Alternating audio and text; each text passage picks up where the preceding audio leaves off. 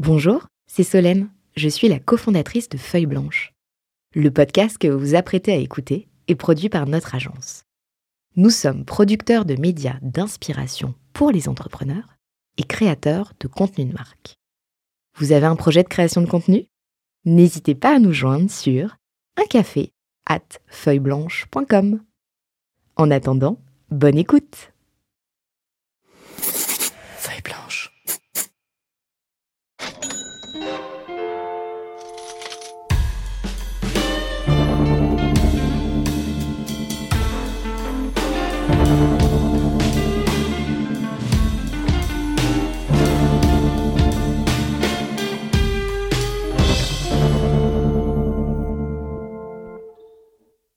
Notre invité du jour a eu la gentillesse de nous dire mais j'aimais bien votre jingle avant, pourquoi vous mettez que des musiques Donc on place no- notre jingle.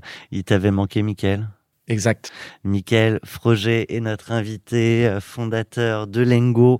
On parlera aussi de sa nouvelle aventure, mais on est là dans Cash Out pour parler des exits. Donc on va revenir sur euh, ces montagnes russes euh, qu'on qu'on connaît tous, qu'on vit tous quand on vend une boîte.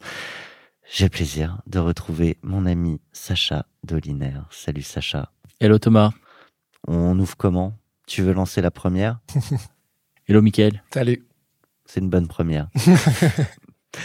on est sur euh, un exit. Alors, on a fait euh, nos petites recherches avec Sacha. On est sur un montant. Alors, ça n'a pas été très communiqué. Donc, dis-moi si je tombe bien ou pas bien. On est aux alentours de 100 millions, Je peux pas communiquer cette information.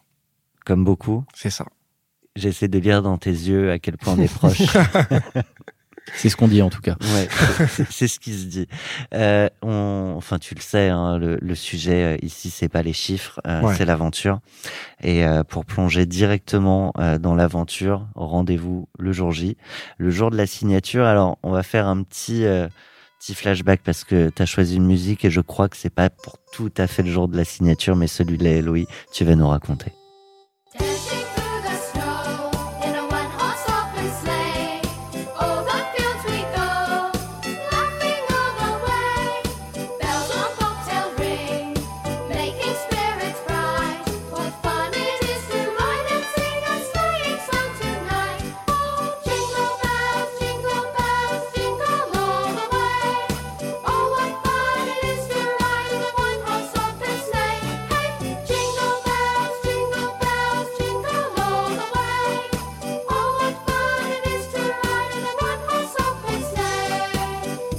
Magnifique chanson. Euh, écoute, c'est une première dans Cash Out. hein. Eh ben écoute, je suis hyper ravi. Deux saisons presque. C'est cadeau quoi. Ouais, c'est cadeau, mais je, je, je le prends comme ça. Ah, et ah, euh, mais- c'est un peu comme ça que tu l'as reçu le jour J? Bah écoute, je l'ai reçu, la Eloï, je l'ai reçu le 24 décembre à 19h. Voilà. Et c'est une histoire véridique, hein. c'est assez vrai. Ça a été un travail assez long et euh, on a signé tous la Eloï le soir euh, du réveillon. Donc, moment particulier, tu vois. J'étais en Espagne en plus parce que ma femme est espagnole. Donc, euh, voilà. Et c'était la Eloï le, le grand jour ou c'était le closing? Alors, c'était la Eloï. Voilà. Le closing a eu lieu euh, quelques mois après, qui est un autre moment particulier. On va y revenir, on ouais, va on va revenir. raconter. Mais, mais, Mais, en- remets-moi dans l'ambiance, la dinde de Noël. Bah euh, écoute, t'es euh, déjà t'es en travaux depuis quelques semaines où tu sais que ça arrive, donc t'es en train de batailler un peu partout. Tu vas à la pêche, euh, on est en période de Noël, donc déjà t'essayes de savoir si tout le monde est dispo, parce qu'il faut savoir qu'il y a des gens qui prennent un peu de vacances et qu'au bout d'un moment, oui, et puis euh, euh, 24 au soir, généralement. encore plus. Mais même avant, tu vois, je sentais le truc arriver, sauf que tu sais pas à quelle heure il arrive. Et tu, tu passes quelques jours à mobiliser tout le monde en disant les gars tenez-vous prêts parce que autant il y a les fonds qui sont très prêts, très présents et tout, puis t'as euh, le gars qui est là depuis très longtemps où tu essayes de l'accrocher en disant tiens ton, prends ton ordi s'il te plaît et une connexion parce qu'on sait jamais quand est-ce que ça va arriver. Et là ça tombe euh, le 24 où tu sens que ça glisse progressivement en fait vers la fin de soirée. Et là tu mobilises un peu tout le monde quoi. Alors, ce que j'ai pas, c'est pourquoi il faut que tout le monde soit là pour la LOI. Bah la LOI tout le monde l'a signé là. Pour. Ouais. Ouais, tout le monde a signé la LOI. hein. Et du coup, la dinde était trop cuite ou Écoute, j'étais en Espagne, donc c'est belle maman Ah, qui faisait à manger et tout, mais euh, mais après tu vas, ce qui est marrant, c'est que tu sors vite, euh, aller chercher du champagne quand même, quoi, parce que tu vis, mais c'est c'est assez marrant parce que t'as les enfants. euh, et t'es dans un moment hyper particulier, est-ce que t'es pas chez toi. Donc je faisais ça un peu là-haut avec l'ordi vite fait, tout le monde au téléphone, puis tu redescends et puis tout le monde te dit bon bah alors, et tu dis bah ça y est, c'est fait, et tu tu c'est pas que tu tu réalises pas vraiment, mais tu le réalises pas du tout parce que en plus t'es dans un moment assez particulier loin de chez toi. Et en plus le soir de Noël. Donc t'as un côté un peu bizarre où il y a deux trucs qui se culbutent. Pour tous les autres gens, c'est le soir de Noël le plus important parce que c'est pas qu'ils s'en fou- foutent un peu, mais pas loin, tu vois, c'est important pour toi. Mais eux, c'est Noël, tu vois, et toi, t'es un peu prisonnier des deux, tu réalises pas vraiment ce qui se passe, quoi. Et là, tu t'enfonces dans le canapé, tu regardes les autres. euh, comment ça se passe? Bah, je te dis, tu vas chercher un peu de champagne et tu dis bon, bah, on va quand même un peu fêter ça parce que c'est un moment particulier. Puis ouais, tu t'enfonces un peu dans le canapé, tu, tu manges ton réveillon et voilà quoi. Tu vois, il se passe pas grand chose de plus que ça, quoi. Et, et en même temps, c'est un moment clé, euh, mais entre la LOI et le closing définitif, il peut se passer un monde, voire Ouais. que ça ne se fasse pas. Ouais, c'est vrai. Après, avec Tu le savais. ouais, il pouvait rien se passer pour nous. Ouais. Tu vois, le deal était très bien fait. euh, on avait travaillé avec une banque d'affaires Clipperton qui avait un- fait un boulot magnifique. Donc en fait, il y avait, il, peut, il pouvait vraiment rien se passer hein, réellement quoi.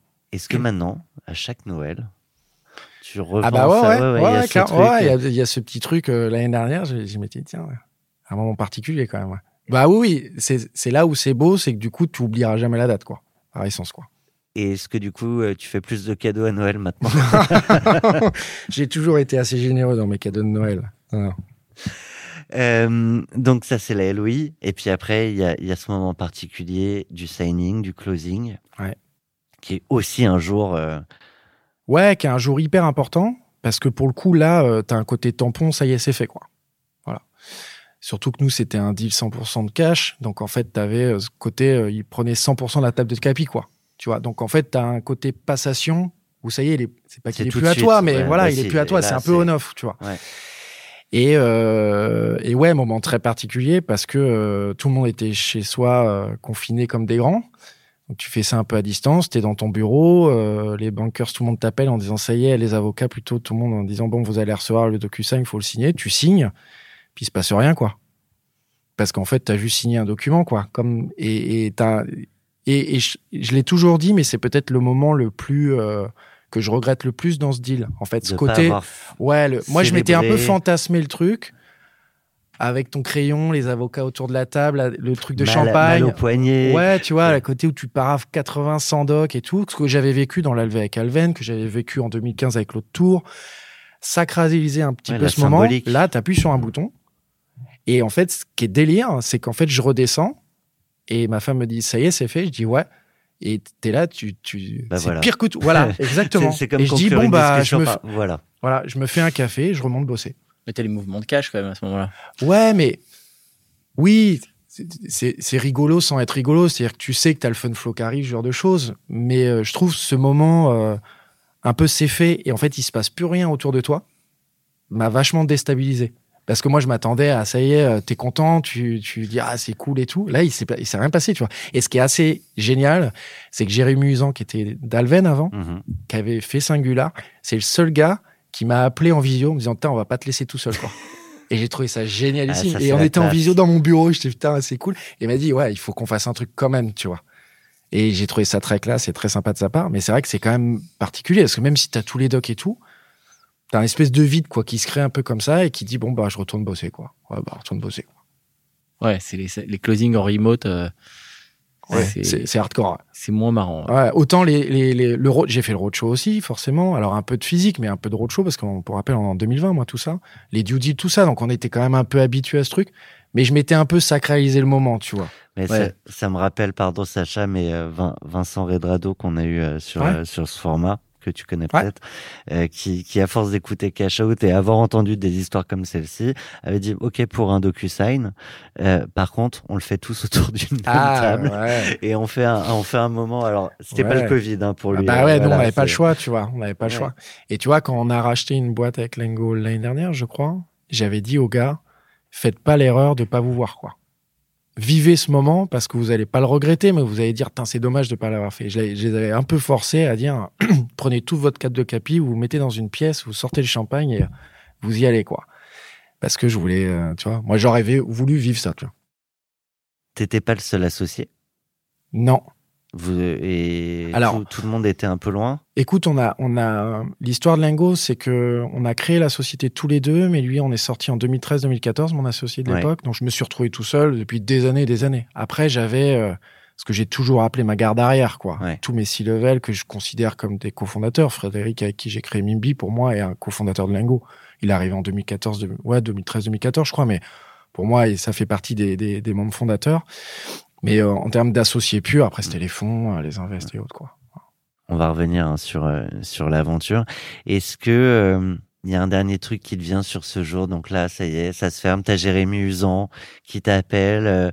ça, ça- ça dure combien de temps ce petit moment visio? Bah écoute, quoi euh, 3-4 minutes parce que c'était juste pour marquer le truc et euh, il fallait, en plus, c'est ça qui est hyper classe, c'est qu'il fallait pas plus. Il fallait Ouais. juste dire, euh, Je suis là. Je suis là, exactement.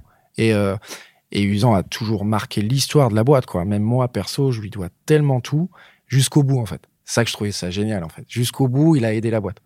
Parce que euh, il s'est dit, il faut pas laisser Mickaël. je- Mais C'est important de le dire. Ouais, ouais, mais moi je dis souvent, euh, tu vois, c'est, il fait partie de cette génération de gars qui, l'histoire de Lingo, elle est fascinante parce que je dis toujours que euh, on a eu vachement de chance. Il nous est jamais arrivé trop de galères monstrueuses, mais on a eu quand même un paquet d'orages comme toute boîte en 13 ans et euh, plein de fois.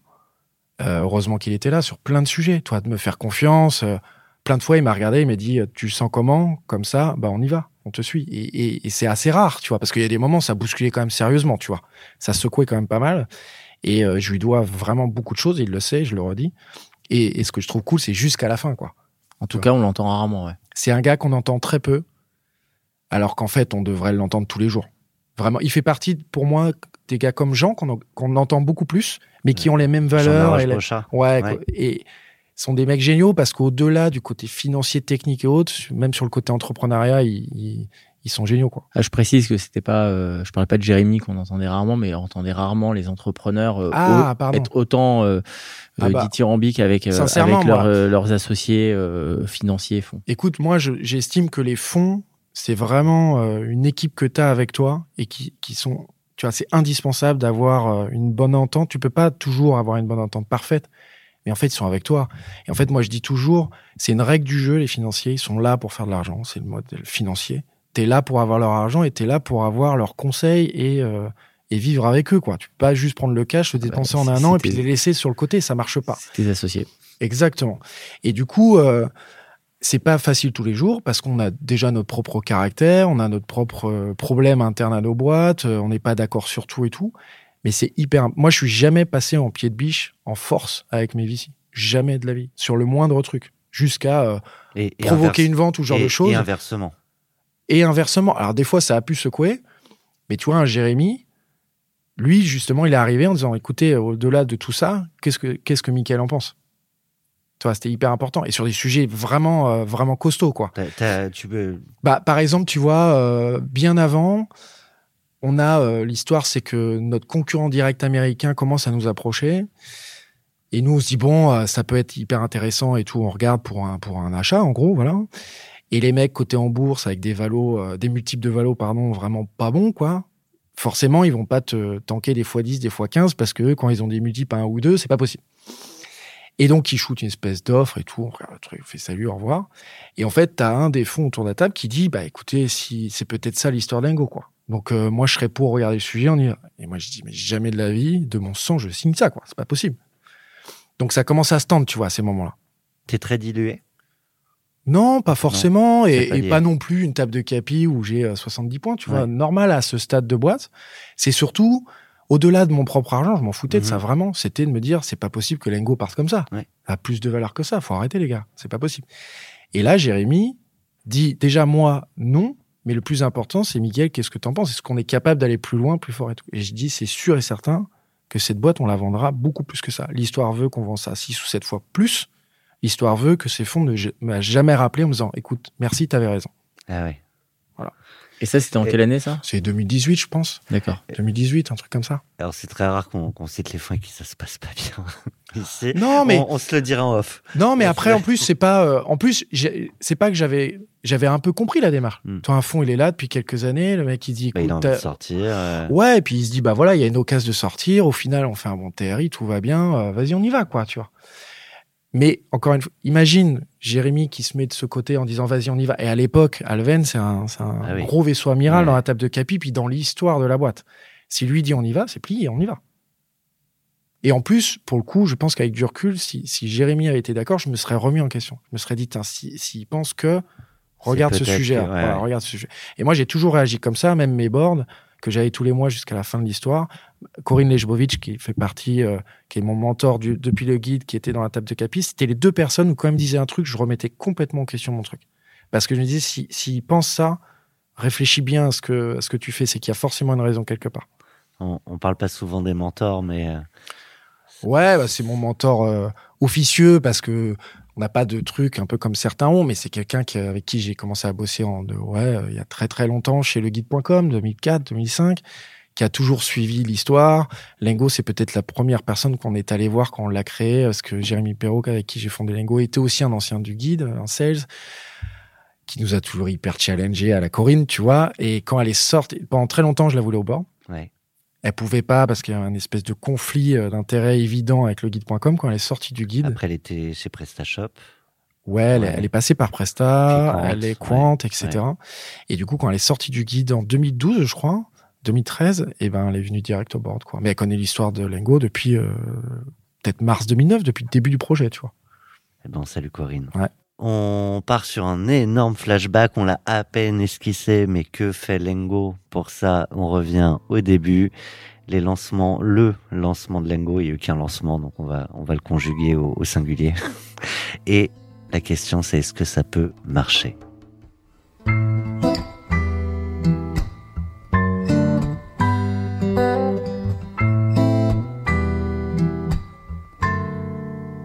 Combien de bonnes âmes s'attendriront sur notre parcours Peut-être les mêmes qui à l'ancienne n'auraient jamais cru qu'en ce jour, le soleil caresserait nos ailes en donnant raison à notre zèle. Petite tête, tu me traitais de brêle, mes ambitions, tu te foutais d'elles. Mais hélas pour ta gouverne, sache qu'on a bien repris les rênes. Aussi sûr qu'on se démène pour ne jamais plus être à la traîne.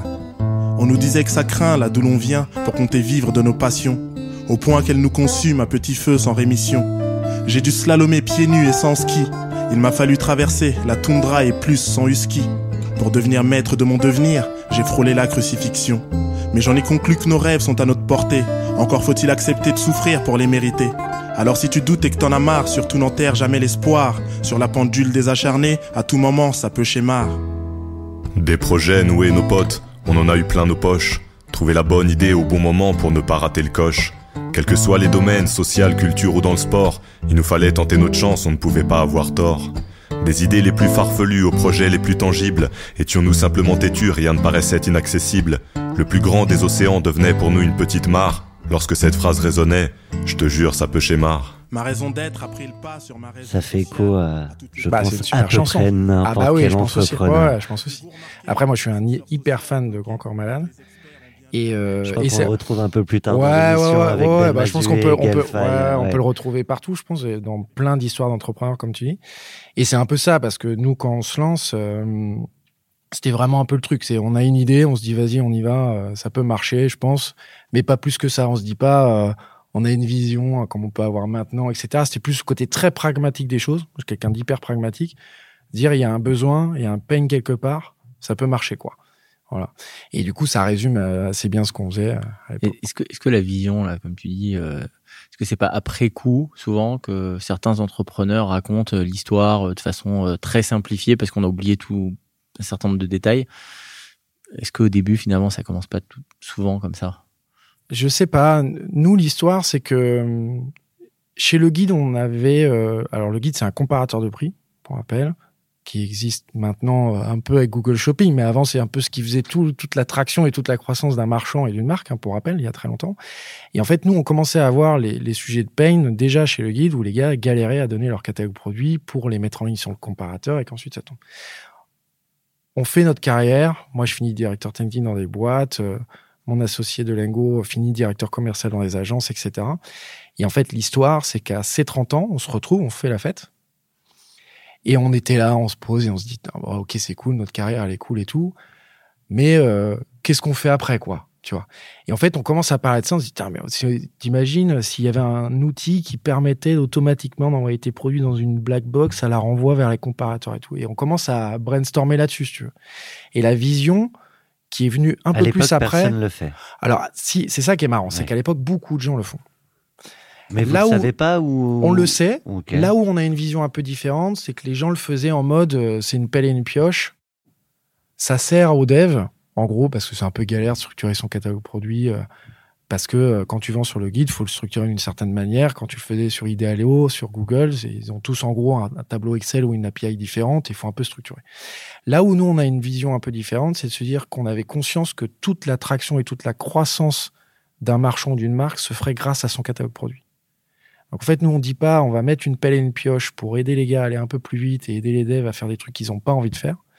On dit plutôt aux execs et au marketing, au C-level des boîtes, dire grâce à des outils, vous allez pouvoir exploiter toute la puissance de votre catalogue produit pour vendre là où vous devez vendre.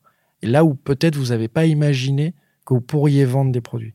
Et en fait, on amène Lengo comme un outil de découverte sur le marché, avec une puissance infinie, quasiment à la seconde près, dire voilà, tu t'appelles la Fnac, bah, ton catalogue, on le prend et on l'emmène là où tu as envie d'aller. Et on va même jusqu'à te proposer des choses que tu n'auras peut-être pas forcément euh, pensé, parce que là, tu te dis bah tiens, je fais ça, ça marche bien, je passe à autre chose. Et exemple très concret, euh, Bah, je suis la Fnac, où est-ce que j'aurais pas euh, Bah, par pensé exemple, nous, ce qui est marrant, c'est qu'on avait. Moi, j'ai toujours dit, Lengo, euh, notre force et notre valeur, c'est de surfer sur des plaques tectoniques qui bougent tout le temps. Tout le temps et constamment. Nous, on est né sur les comparateurs de prix, à l'époque, l'affiliation. Mhm. On a vu Criteo arriver avec le retargeting. On a vu toutes les marketplaces arriver, anciennement Amazon, Pix, etc. Mais aussi Miracle par-dessus qui arrive. On a vu le retail media qui commence. En fait, on a vu toutes les vagues et tout- toutes ces, ces mouvances, le mobile, les réseaux sociaux, plein de choses. À l'époque, je crois en 2013, on lance des shopping sur Facebook. On en est là. Donc en fait, on les a aidés à suivre ces mouvements de terrain qui bougeaient continuellement, avec des fois des mouvements assez intéressants où tu as Google qui arrivait sur le terrain de Criteo, Criteo qui partait sur le, sur le terrain d'Amazon, Amazon qui arrivait sur le terrain de Criteo, dans des choses un peu limite consanguines parfois. Et en fait, c'était là notre valeur. Donc Fnac, on a commencé avec eux sur euh, tel type de canaux, on les a emmenés sur Google Shopping parce que Google Shopping est arrivé et en fait, en une seconde, ils étaient prêts. Parce que nous, notre métier, c'était d'anticiper les tendances, en fait. On se préparait en innovation pour intégrer des choses où quelquefois ça a surperformé, puis quelquefois on les prenait, on les mettait à la poubelle. Parce que les shops sur Facebook, on les a foutus à la Mhm. poubelle très rapidement parce qu'on s'est rendu compte que les gens qui allaient sur Facebook, ils n'avaient pas pour acheter des trucs, quoi. Ça a commencé fort comme ça dès le début avec des, avec des gros clients, des gros noms comme Fnac? Ouais, la Fnac, on les signe euh, et on leur doit tout, je pense, dans l'histoire. On les signe Tu à dois cinq- tout à beaucoup de gens. Ouais, mais c'est ouais, mais tu- non, mais c'est assez marrant ce que tu dis parce que c'est peut-être le syndrome de l'imposteur, mais j'estime vraiment que on, on a été aidé tout le temps, quoi. Tu vois, la Fnac, pour rappel, la boîte, elle est, on démarre le projet en mars, on immatricule en juillet, ils nous font confiance en octobre, d'accord? Euh, On est deux, on a des serveurs chez OVH.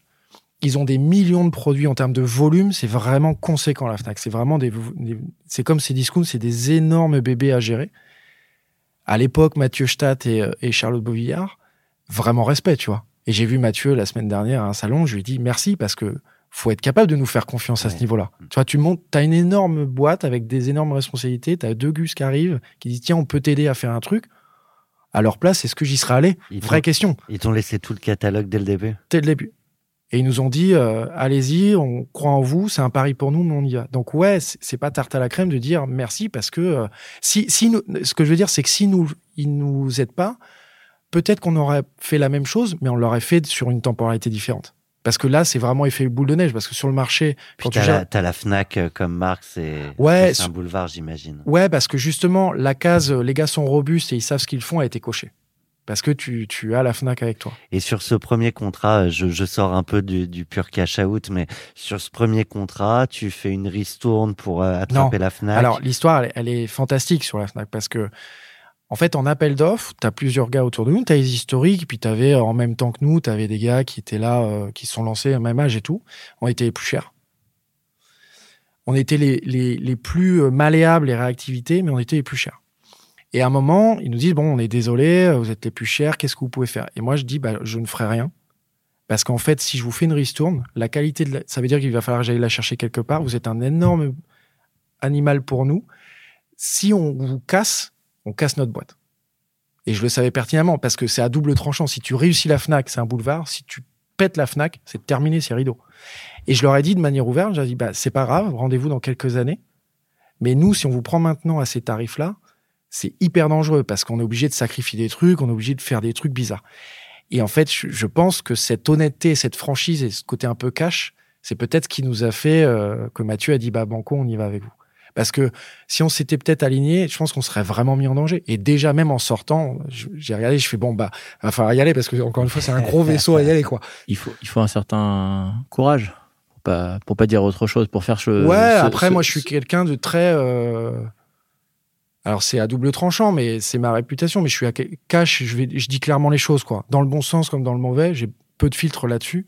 Mais je préfère dire les choses que de louvoyer un peu sur le côté. Et puis, en fait, euh, ça. ça... Et surtout, j'avais parfaitement conscience qu'on nous met- on mettait Lingo en risque sur sa réputation et qui allait derrière avoir des conséquences dramatiques. Ce qui aurait été plus dangereux que de perdre le Complètement, client, ouais. complètement.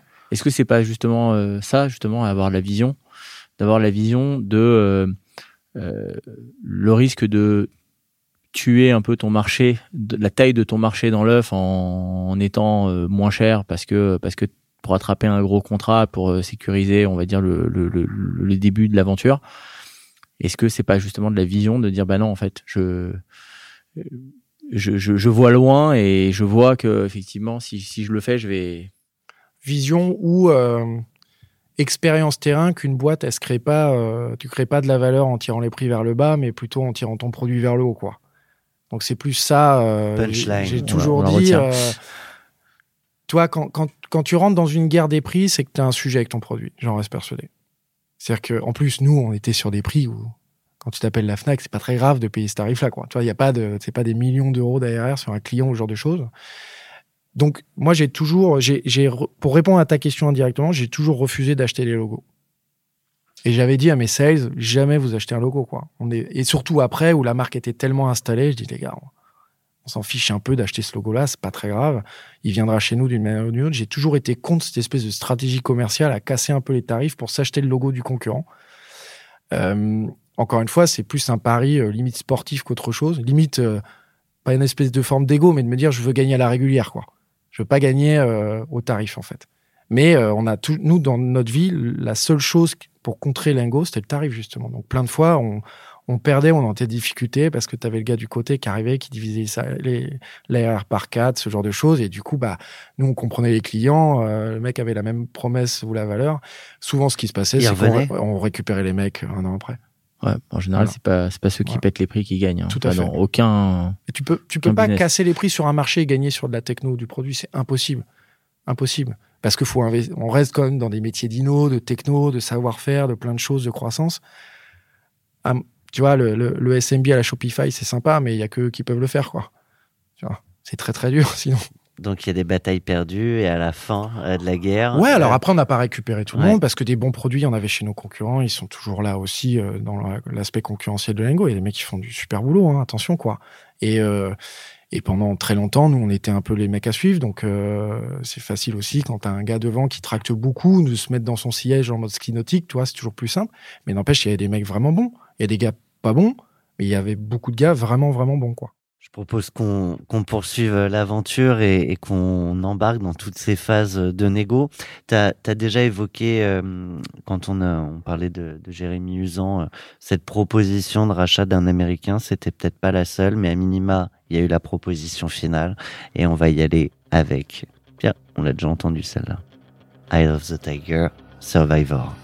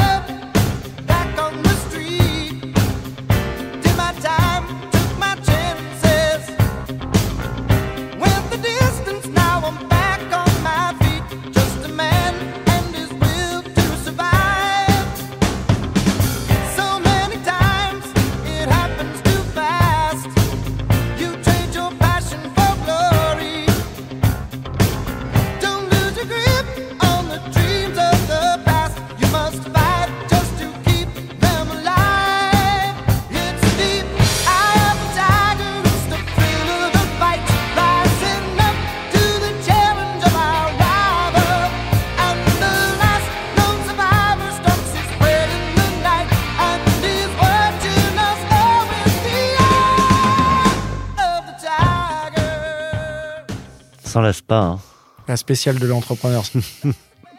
Alors là, c'est toute cette longue phase de, de négo. Juste, je, re- je reviens toujours dans, dans ces discussions. Il y a eu d'autres propositions au fil du temps que, que celle de l'américain. Écoute, nous, on a 5 LOI. Et on choisit les Américains.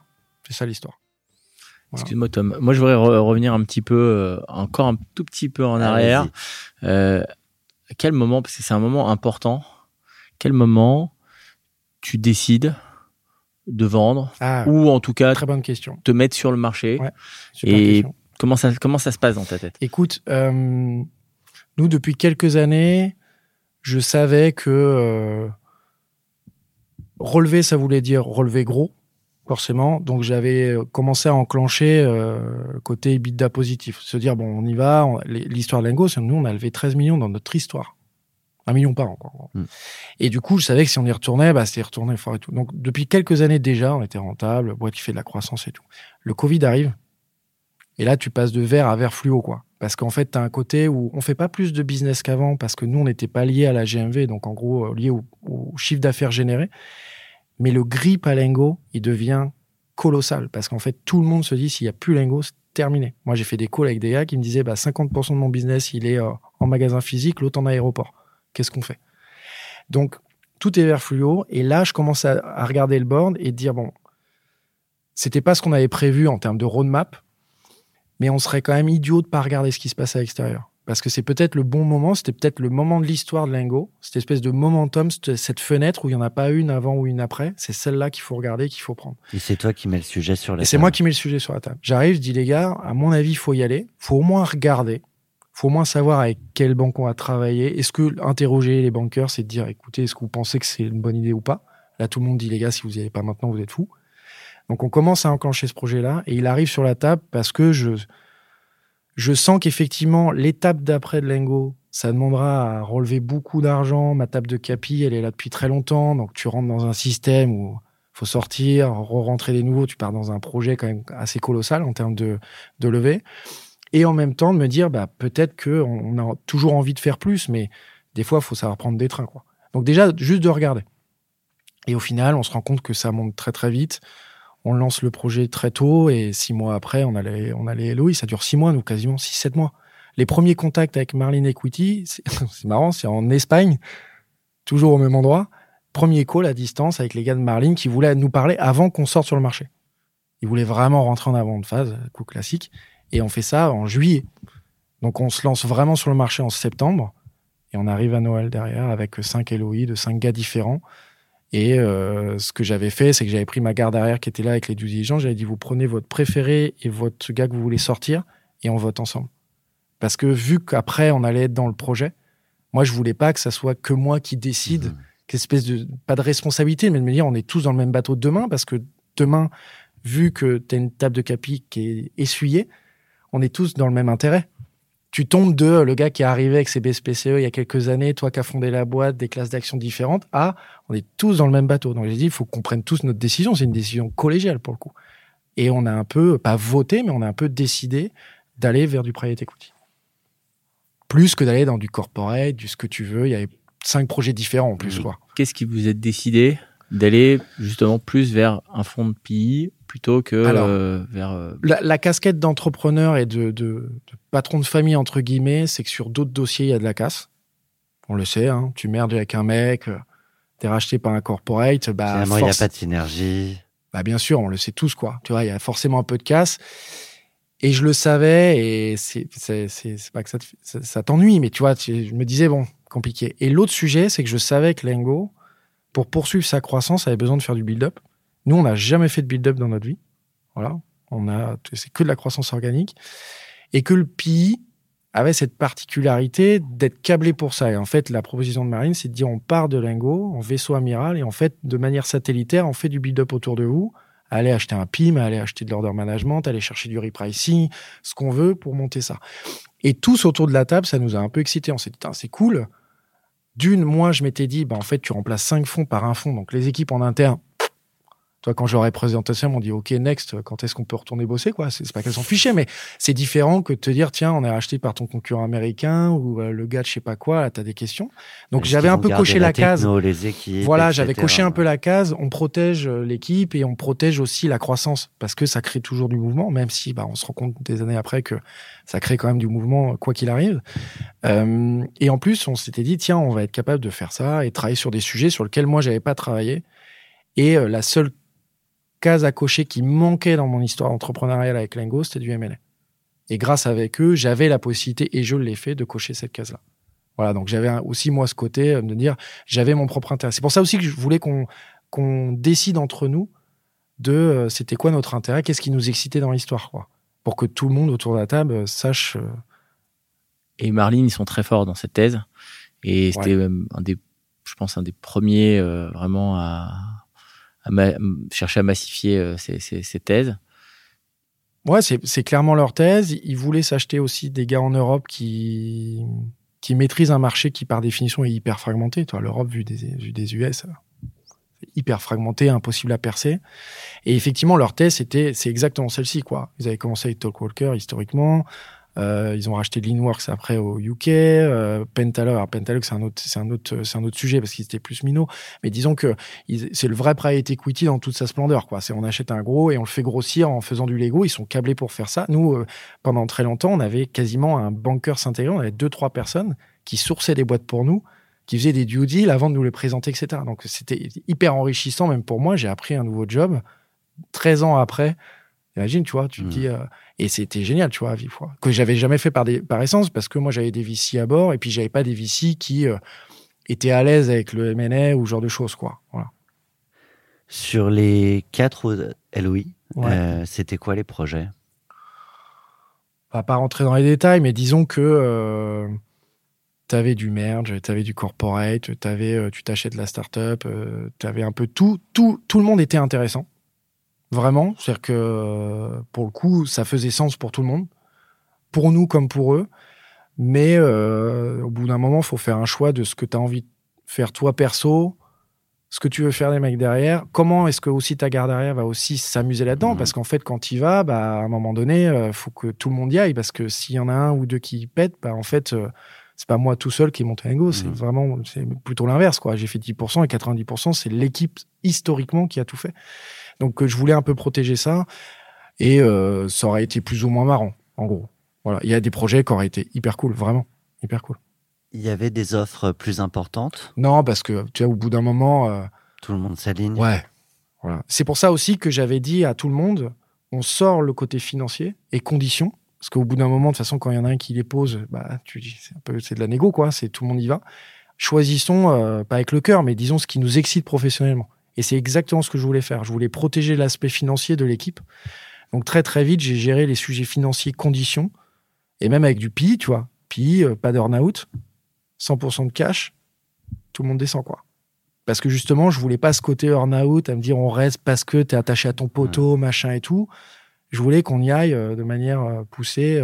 Ouais, c'est vachement important d'adhérer au projet et de faire adhérer euh, effectivement ton équipe parce que Ouais. comme tu dis c'est c'est eux et, même et même au moment de la vente au moment où tu fais la vente Ah bah. si on y va euh, à reculons à un moment donné euh, déjà tu as des chances de foirer après mais euh, au moment de la vente tu as des chances que la vente est- ça se voit à un moment donné quand tu vas à reculons quoi.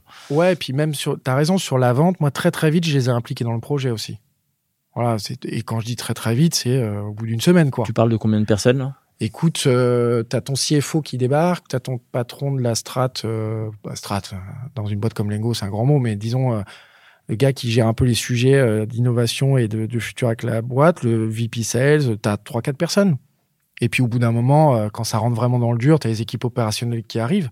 Au final, t'as 10 personnes, je pense, qui sont vraiment au courant de tout de A à Z. T'as vraiment trois quatre personnes qui connaissent vraiment jusqu'au terme financier, etc. Et puis ensuite, t'as les autres personnes. Mais très très vite, je les ai mis dedans parce que euh, en plus, pour rappel, moi je suis dans un process en 2020 où j'ai le Covid à gérer. Donc j'ai le Covid à gérer côté humain des équipes. Pour rappel, hein, tu avais des gars qui n'avaient pas de bureau, qui n'avaient pas d'ordi. hein. Moi j'ai vécu un peu tout ça, qui avaient peur pour leur santé, des mecs malades, des gars qui ont perdu des. des... Des proches, Il ouais. faut se rappeler de ça. Le business à gérer, à faire de la croissance, plus un process de vente. Donc euh, on a toujours euh, tendance à dire qu'on est des schizophrènes. Là, c'est la schizophrénie fois 10 000, quoi. C'est-à-dire que moi, je passais d'un call de, de due deal à expliquer ce qu'on allait faire après quand t'es racheté à il y a ce gars-là qui va pas bien, qu'est-ce qu'on fait T'as décidé de partir dans un process, euh, c'était l'été euh, autour de Non, c'est euh, mars-avril 2020. Ah ouais, d'accord. Ah, vraiment. euh, Ah ouais, ouais. en plein dedans, d'accord. En plein dedans. La grosse euh, décision euh, prise pendant le confinement. Ouais, ouais, non, c'est un peu, non. Mais, donc c'est pour ça, le, le sujet de la chanson, c'est assez ça, c'est de dire, bon, les gars, alors moi, je suis toujours un, peu un mode énervé en termes d'entrepreneur, c'est que je suis toujours hyper actif et tout, mais là, tu te dis, bon, ça, c'est pas que ça va être la guerre, mais va falloir y aller, quoi. en mode bataille. Va, va falloir y aller parce Commando. que euh, va falloir être solide à tout niveau parce que euh, faut rien laisser transparaître de tous les côtés, quoi. Il y a un moment ou plusieurs où tu doutes, où euh, ça devient euh, complexe? Non. Non, vraiment un pas. instant. Non. Autant en 2018, cette fameuse histoire, j'ai pu douter un peu. Toi, de me dire. euh, Parce que j'aurais dû. non, pas. Est-ce que j'aurais dû C'est de dire est-ce qu'ils avaient pas raison? Est-ce que euh, est-ce que c'est pas ça Et puis c'est pas grave, etc. Mais comme je suis quelqu'un qui doute très très peu et surtout qui est pas très, euh, je regarde très peu en arrière. Je suis assez on off quoi. ouais. Je suis assez on off, c'est-à-dire qu'en fait quand il y a un truc qui est passé, euh, toi je passe à, ouais je passe vraiment à autre chose. Donc non, j'ai pas pu douter et tout. Par contre, c'est un exercice très particulier de vendre une boîte, ce que je dis à tout le monde par rapport à une levée de fonds. Moi j'ai surtout fait de la levée.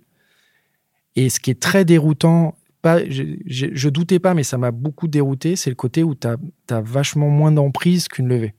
C'est-à-dire qu'il y a beaucoup À de choses qui se passent. Bah, tu vois bien, quand tu rachètes une boîte, il y a plein de. T'as beau convaincre le gars, quand tu pèses un peu d'argent, bah, tu vas pas le forcer à te lâcher un chèque. Ou, cho- tu vois, c'est très, très. Tu as moins d'emprise parce que faut que ça s'intègre dans leur projet, faut que ça s'intègre avec leurs équipes, faut que les mecs briefent ensemble. Je trouve j'avais moins de grippe que euh, lors de la levée où, ouais, tu peux motiver des gars. S'il y a un marché, si je peux croître, si je peux recruter des mecs, si je peux augmenter mon panier moyen, si je peux faire ceci, cela.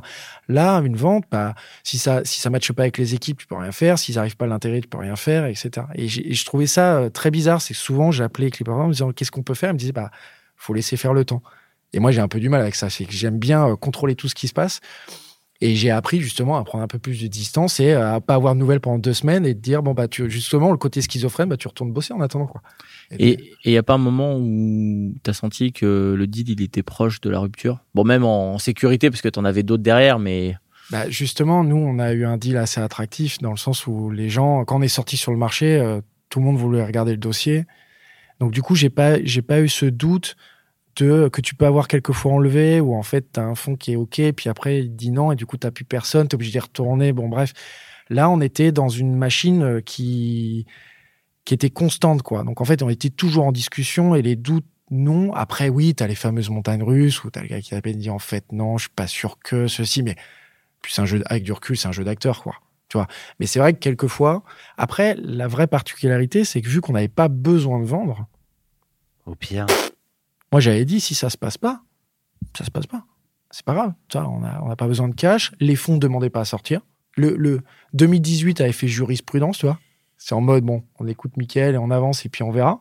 Donc du coup, on n'avait pas de pression à se dire bon, faut absolument vendre parce que sinon on est en donc euh, j'étais aussi assez tranquille là-dessus et, et c'est pour ça aussi qu'on a ces conditions-là et qu'on a amené ces trucs-là, c'est que moi je disais les gars, si vous prenez pas ça, c'est pas grave, ça s'arrête là. Et, et d'ailleurs sur les cinq, on en a sorti plein d'autres où il y a des gars, je disais pas non, vos conditions, j'en veux pas, jamais de la vie j'accepterais ça. Donc les discussions s'arrêtaient. Et- Bah, euh, dans d'autres private equity, du rollover. Moi, il n'y a pas de rollover sur private equity. J'ai refusé d'avoir ça. Moi, j'ai mis 13 ans de ma vie. L'histoire de Lingo, c'est que le premier gramme de cash out que je fais, c'est lors de la vente de Lingo. J'ai jamais fait de cash out dans l'histoire de la vente de, de, de Lingo. Jamais. Donc, j'avais dit, moi, mon rollover, je l'ai fait pendant 13 ans. Mes gars qui sont là, jamais on va, on va rebider. Que vous, vous nous remettiez un MIP en place pour nous remotiver. Vous avez raison. Et faites-le, les gars, parce que sinon, sans earn-out, ça va être compliqué. Mais moi, je vais pas re- remettre au pot dans une machine que j'ai déjà construite pendant des années, quoi. Et il y a des gars qui ont dit, bah, nous, on sait pas faire. Je dis, bah, écoutez, c'est pas grave. Mais moi, je sais pas faire ça, quoi. Je sais absolument pas faire ça. Et, et- et pour le coup, là où Marlene a été très intelligente, c'est qu'ils l'ont compris et j'étais pas si gourmand de ça parce que au final, euh, j'ai prouvé pendant des années et des années que je sortais pas de cash, que je le laissais dans la boîte, que euh, j'étais là pour refueler la machine. Et moi, je disais, je suis pas un invest, quoi. Je suis un entrepreneur, je suis pas là pour réinvestir dans ma boîte. Rollover, c'est que tu réinvestis dans le truc. Donc euh, des cas comme ça, plus d'autres quoi, d'autres cas où effectivement les mecs commencent à te dire bon alors ça on peut-être pas besoin, faudra peut-être l'arrêter et tout. Tu, fais bon. Si le deal t'intéresse et qu'il t'intéresse globalement quoi. Moi euh, tu vends pas à la casse euh, certains sujets, c'est pas le lieu quoi. Donc on en a évacué un paquet ouais, un Ouais. paquet. Parce que le private equity que tu as choisi, c'est c'est une thèse en private equity qui est un peu Rare. particulière, Ouais. enfin qui est de plus en plus courante euh, aujourd'hui, et on, enfin je pense qu'on y reviendra même tout à l'heure. Euh, mais c'est euh, c'est une thèse de build-up. Et, et, et donc qui rentre dans une logique différente de fonds de private equity, on va dire plus classiques, euh, qui vont euh, faire du levier, euh, faire euh, faire faire activer activer financièrement les choses différentes. Là, c'est plus entrepreneurial euh, et c'est entrepreneurial en passant, comme tu l'as dit tout à l'heure, par du par du M&A quoi. Tu, tu tu rajoutes en fait une corde à ton arc que t'avais pas. Tu, tu faisais de la tu faisais de la croissance organique, tu étais Ouais. fort en croissance organique et puis là tu viens rajouter. euh, Ouais, et surtout, moi, je savais qu'il fallait se diversifier. Fallait amener d'autres euh, d'autres sujets produits, d'autres sujets euh, services ou etc. pour continuer la croissance, vendre d'autres choses et tout. Et c'est vrai que ce, ce- le private equity nous permettait de faire ça, quoi. J'ai j'ai hâte de savoir comment ça s'est passé après. Mais, mais alors, j'ai- avec eux, euh, aucune discussion, aucune clause en débat, euh, rien. Si, forcément, bien sûr. c'est- les petits Mais- détails que, Mais que les euh, auditeurs aiment bien avoir ouais, en tête. bah, bien sûr, t'en as plein, t'en as, et puis de, de, de A à Z dans tous les sens que tu dois gérer pour toi et pour tes gars en dessous. Voilà, parce que moi je protégeais quand même pas mal ces sujets-là aussi, hein, ceux qui avaient les BSPCE, attention, fallait les gérer aussi. Euh, donc il y en a eu plein, mais l'intelligence, c'est que tout était débattu entre nous. C'est-à-dire que souvent je disais euh, à Thibaut de Clipperton, écoute, je le gère, on s'appelle, et même eux m'appelaient directement pour qu'on voit les trucs. Et la démarche était hyper bonne, et du coup on discutait quoi. Pourquoi, comment, euh, qu'est-ce qu'il en est? Donc on- c'est pas qu'on mettait de côté le bunkers, mais disons que c'était, vu que c'était des sujets qui nous intéressaient nous sur l'instant T et après, c'était à nous de parler. Et du coup on, échangeait là-dessus. Et euh, c'était pas de la négo un peu à l'ancienne dure entre avocats. C'était plus dire, écoute, moi je comprends pas pourquoi tu me proposes ça. Voici ce que je te propose ou voici mon point de vue. Quel est ton point de vue? Et on échangeait comme ça.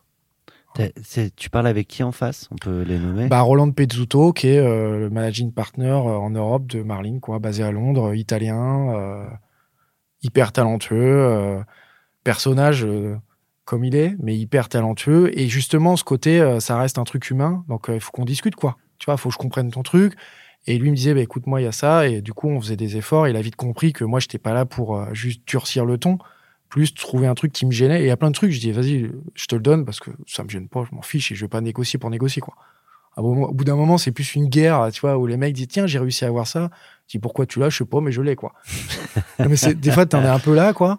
Donc ça, je l'ai laissé aux avocats. Je disais, bah, si, ça, si tu le veux, ok, vas-y, mais moi, ça m'intéresse pas et je, je m'en fiche un peu. Et tout le reste, je dis, écoute, ça, ça me dérange. J'ai un vrai sujet, je peux pas vivre avec. Et j'en avais un ou deux. Vraiment. Il y a eu le sujet du rollover et puis il y a eu, euh, je pense, fait tout. Vraiment. Ces sujets-là, moi, j'ai dit, écoute, moi, j'ai, encore une fois, j'ai investi 13 ans de ma vie dans cette boîte. Me redemander, tu vois, de faire, avec une paire de deux, de refaire un all-in sur une boîte que j'ai amenée à ce niveau-là. Tu me demandes un truc, là, c'est compliqué, quoi. Et c'est le seul sujet. Et il m'a dit, ok, je le, comprends. le montant du rachat, même Me- pas? Même pas. Même pas. Tu vois, à ce niveau de taille de private equity, C'est pas là. tu vois, tu parles pas de milliards ou de, de plusieurs centaines ou 500 millions, tu vois, sur la table. Donc forcément, euh, c'est ce que je lui disais. D'ailleurs, je lui dis, franchement, tu peux faire l'effort, c'est que je te demande pas. euh. Et il l'a compris. Et même lui, pour lui, en vrai, c'était plus un côté où effectivement, normalement, le private equity est câblé de cette manière-là. Donc euh, le, côté intéressant, c'est que, et moi, ça m'a aussi pas mal rassuré sur leur capacité à ouvrir un peu les chakras, tu vois.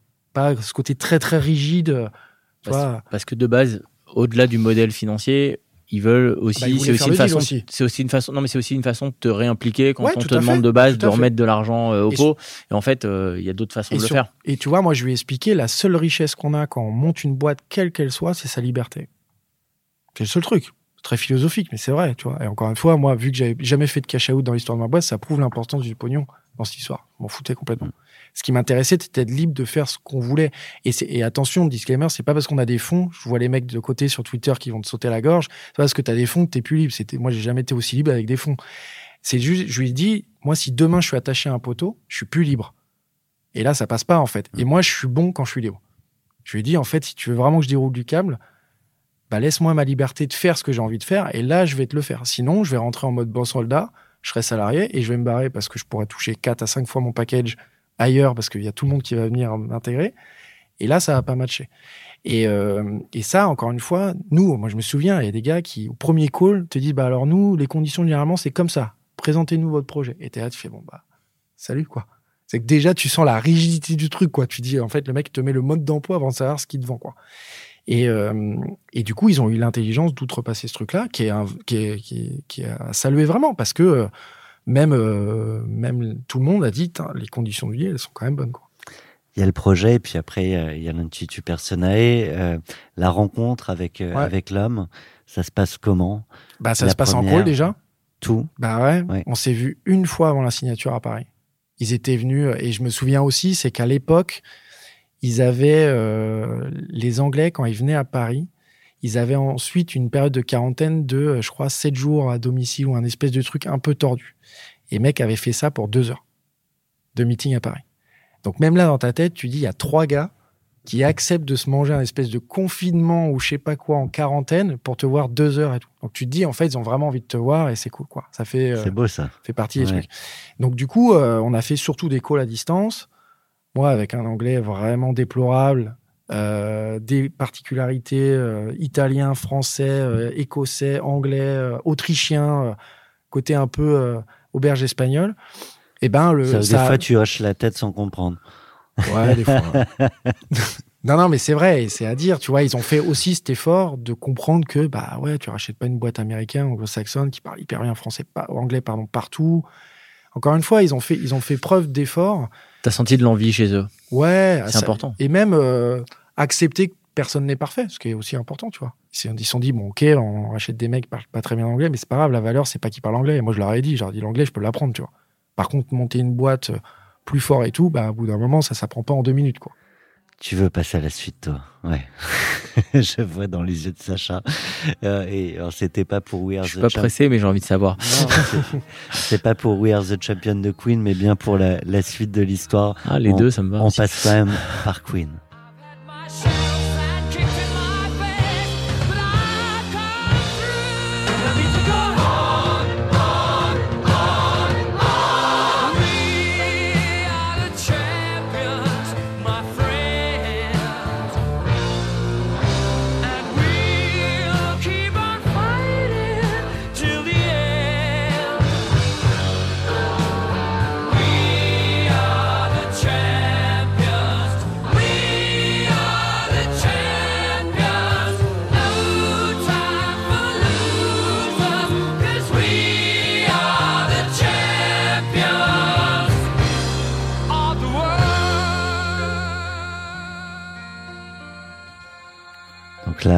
Signé, c'est validé.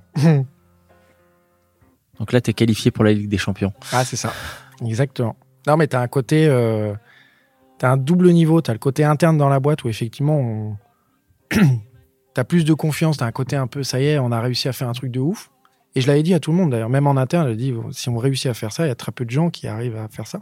Donc faut en être fier, quoi. Ce côté pas euh, hautain, mais dire, faut être fier de ce qu'on a parcouru parce que ça valide tout le truc. Donc t'as un côté exacerbé de, attends, on est hyper fort et tout.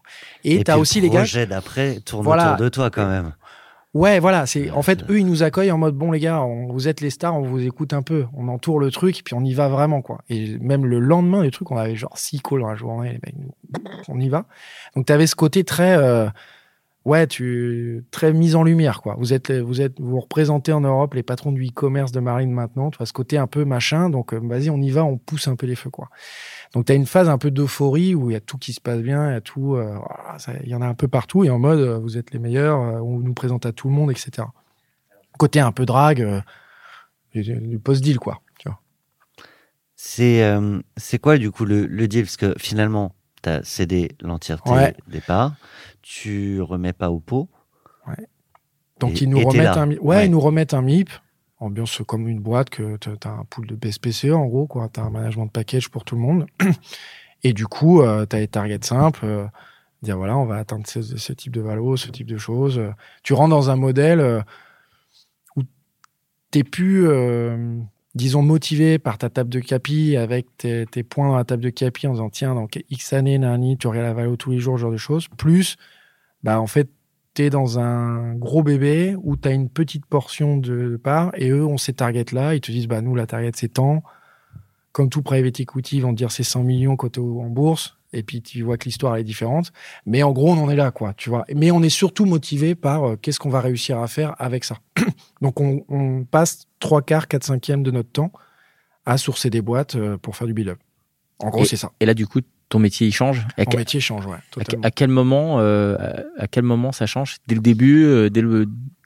Ouais. Après, mon métier a changé tous les quarters en 13 ans, quoi. Donc, euh, je suis un peu à l'aise avec ça. Mais t'as raison, c'est-à-dire que je me transforme en euh, mec qui source des boîtes et qui achète des boîtes. En gros. Tu vois, ou qui, est, là pour ça, entre guillemets. Donc, c'est génial parce que moi, j'apprends l'autre côté de la barrière. Tu. Parce que moi, j'ai toujours été en mode lever ou vendre ta boîte. Et surtout, euh, à 48 heures près, je passe de l'autre côté de la barrière. Quoi. Alors là, les mecs, tu leur dis, alors nous, on, on fait comme ça. Bah, exactement. ça Non, mais pas. voilà, tu vois. Non, mais c'est ça qui est drôle. C'est ça qui est drôle. Ouais. T'as les gars qui arrivent, qui disent, bon, alors, les conditions d'huile, ça va être celle-là. Et après, tu regardes le projet. Tu dis, non, on va d'abord regarder le projet, puis si on veut vraiment y aller, on y va. Mais aussi, on les retourne un peu dans cette manière, tu vois. Si c'était très comme ça. Et justement, tu, tu pars, tu, tu, c'est, c'est un peu deal by deal.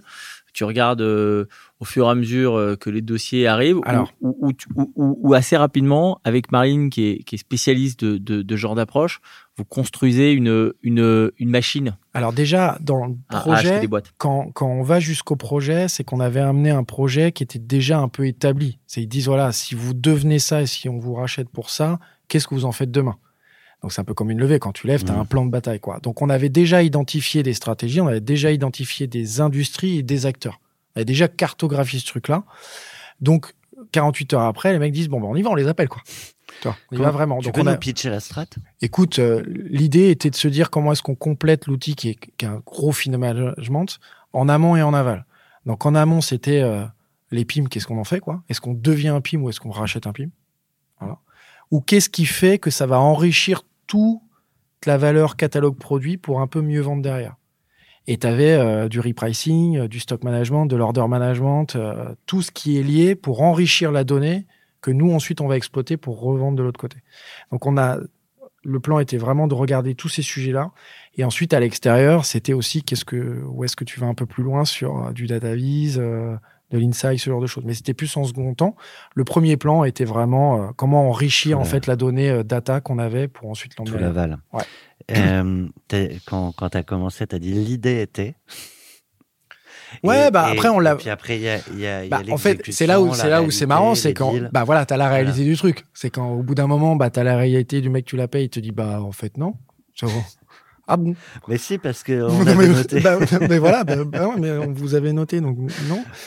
Euh, t'as aussi les deals, tu te dis, bah, en fait, tu t'emballes un peu, c'est-à-dire, euh, en ouais. fait, euh, vu la taille de ta boîte, ça va pas le faire, parce que les mecs nous voyaient comme des Américains, tu vois. Ils se sont dit, bon, les gars, baqués par Marlene, on va y aller, quoi. Et en fait, non. Et ensuite, t'avais aussi le tout venant, quoi. Les mecs t'envoyaient, tiens, ça t'intéresse pas, ce genre de truc et tout. Et là, tu te retrouves avec, euh, Tu gères par des deals flux entrants. ouais. Ouais, t'as as peu de t'as peu de filtres en fait. Hein, parce que t'es là, tu fais- au début, tu dis ouais bah oui, je vais faire un call pour faire plaisir, tu vois, à l'ancienne quoi. Et puis en fait, tu te rends compte qu'il faut arrêter de perdre du temps. Mais hyper intéressant parce que du coup, on a découvert plein de boîtes et ce qui est marrant, c'est qu'on retrouve ces boîtes-là avec Mimbi aujourd'hui, tu vois. Mhm. C'est assez rigolo comme monde. Mais euh, la, la, la première thèse était la thèse du PIM. La seconde était la thèse du repricing. Et pour le coup, le repricing, on est allé jusqu'au bout. parce qu'on a racheté NetRevolves en Espagne, une boîte de 50 personnes euh, qui faisait du repricing, quoi. Est-ce qu'à ce moment-là, quand, quand tu recevais euh, donc plein de dossiers, plein de deals entrants et des trucs qui n'étaient pas forcément pertinents, est-ce que ça t'a rappelé quelques années auparavant, quand toi tu levais des fonds et que tu recevais Ah des, bah, des réponses bien polies euh, Ah bah totalement, ouais.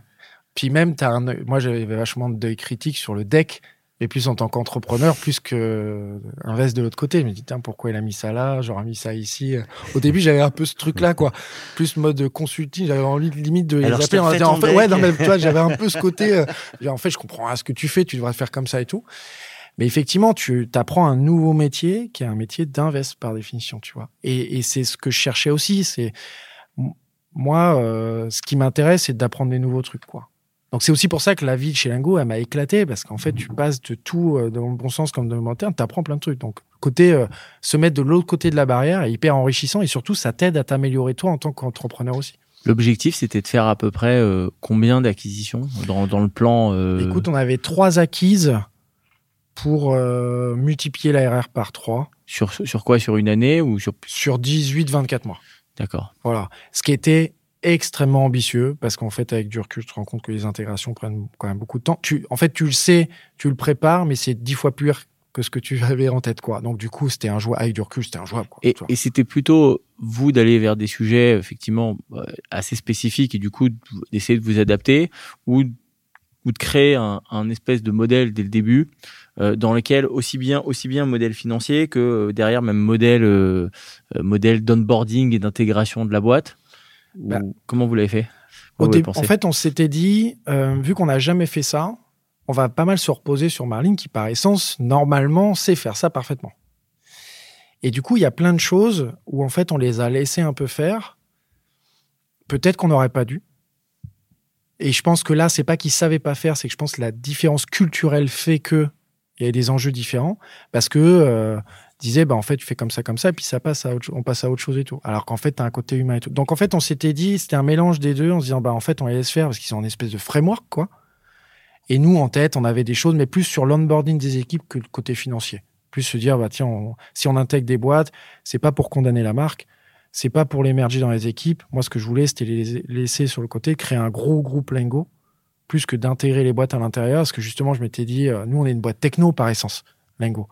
Donc, quand tu rachètes des boîtes techno, il n'y a rien pire que deux techs ensemble euh, qui se battent. Et je suis un tech, hein, je suis un dev à la base, donc je, sais comment je suis. Donc, je m'étais dit, tu les laisses un peu isolés et tout. Et justement, leur framework était un peu différent. Parce que bah, ils disaient, bah, attends, on va pas payer deux entités, on va pas payer machin, etc. Tu merges tout, t'inquiète, ça va passer, quoi. Et en fait, c'est plus compliqué que prévu, quoi. Et comment ça s'est passé justement? En, en Parce que c'était le plan. Bah écoute, le plan euh, pour le, rachat, c'est fait, c'est bien passé. C'est-à-dire que la thèse du PIB, on l'a vite arrêté parce que euh, soit les produits n'étaient pas assez matures, soit trop chers par rapport à ce que ça valait, soit trop cher tout court. Voilà. Et l'autre pan qui était euh, le, repricing, là pour le coup, il y a une profondeur de banc très évoluée. Eux, ils avaient pas mal regardé cette thèse-là, donc ils avaient beaucoup de docs. Et il y avait l'autre, la troisième tech qui était le retail media qu'on a failli faire aussi. On a failli racheter, on a bidé sur un acteur, on s'est fait, euh, on s'est fait avoir au dernier moment. Et du coup, le repricing, les deux ont été faits conjointement, on devait faire les deux deals en même temps. Et le repricing s'est fait, donc on a intégré les équipes. euh, et euh, là, pour le coup, ça a été, ça a été bien fait au début. Et puis après arrive le temps où euh, ils commencent à imposer leur manière de faire, euh, leur framework euh, qui est prouvé en même temps. Donc tu les laisses faire aussi parce que tu dis bah en fait les mecs ils font ça depuis des années donc ça doit marcher. Et puis là tu commences à avoir les premières tensions quoi. Toi, les premiers sujets où t'es pas d'accord. Ah, ah, avec Marlene ou avec Ouais, euh, avec Marlene. Ouais, avec Ouais. Marlene. Ouais. Les, les sujets où moi j'ai toujours dit. euh, c'est marrant parce qu'il y a plein de gens qui doivent me dire ah, ça, te faire mal au cœur, ça, machin. Et en fait, moi je m'étais toujours dit le jour où tu signes la LOI, c'est que tu as fait le deuil de ta boîte antérieure. De la manière où tu l'as c'est amené. sur le papier, pas tout. Mais moi, je l'avais fait. Ouais, ouais, C'est-à-dire ouais, que ouais. moi, j'avais vachement de recul en me disant, écoute, de toute façon, c'est leur boîte maintenant. Donc, en fait, il faut accepter d'être de l'autre côté de la barrière et pas d'avoir ce frein Mm. où le, jou- le jour où tu l'as, c'est qu'il est temps de partir. ouais. Et c'est ce que j'ai fait. C'est au bout d'un moment, Deux a ans. écoute, non, parce que moi, j'annonce à Roland euh, en mai de l'année dernière, je crois. Je vais à Londres et je lui dis, écoute, là, moi, j'y vais. Et je crois que c'est en mai et je pars en septembre, tu vois. Et en fait, le, le truc, c'est que j'ai eu une, autre petite fille euh, en septembre dernier, qui a 14 mois maintenant. Et du coup, merci. Et du coup, je m'étais toujours dit, bah, en fait, les, planètes commençaient à s'aligner. Mais tu dis, en fait, tu as, coché les cases que tu devais faire. Tu commences à pas être d'accord avec ce qui se passe. Et tu vas avoir une deuxième petite fille. Donc, euh, moi, ma première a 11 ans et demi, et elle est née avec Lingo, quoi. Donc, en fait, euh, tu vois, c'est pas que tu loupes des moments, mais c'est pas facile, tu vois. Donc, je m'étais dit, bon, prends un peu de recul et fais les choses bien pour que l'histoire soit un peu belle à raconter, ce truc-là.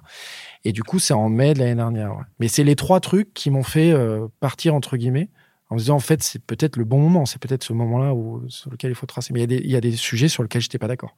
Et, surtout, il y a des sujets où j'avais dit, en fait, je vais pas me battre. C'est-à-dire que si vous estimez qu'il faut le faire, je pense que vous avez raison, mais moi, je veux pas le faire. Et c'est rapport à ma liberté. Et je dis, moi, j'ai le droit de pas vouloir faire ça. Et on commençait, et puis moi, j'ai un caractère fort. Je suis un founders de boîte. Donc, en fait, c'est mon bestiau, quoi. Tu vois, ça reste mon truc. En plus, j'ai la légitimité où je suis encore le CEO. Donc, en fait, je, je, je suis en mode, je m'impose et euh, écoutez-moi, on y va. Et au bout d'un moment, je commençais à, à sentir que j'étais un frein, tu vois, à ce truc-là.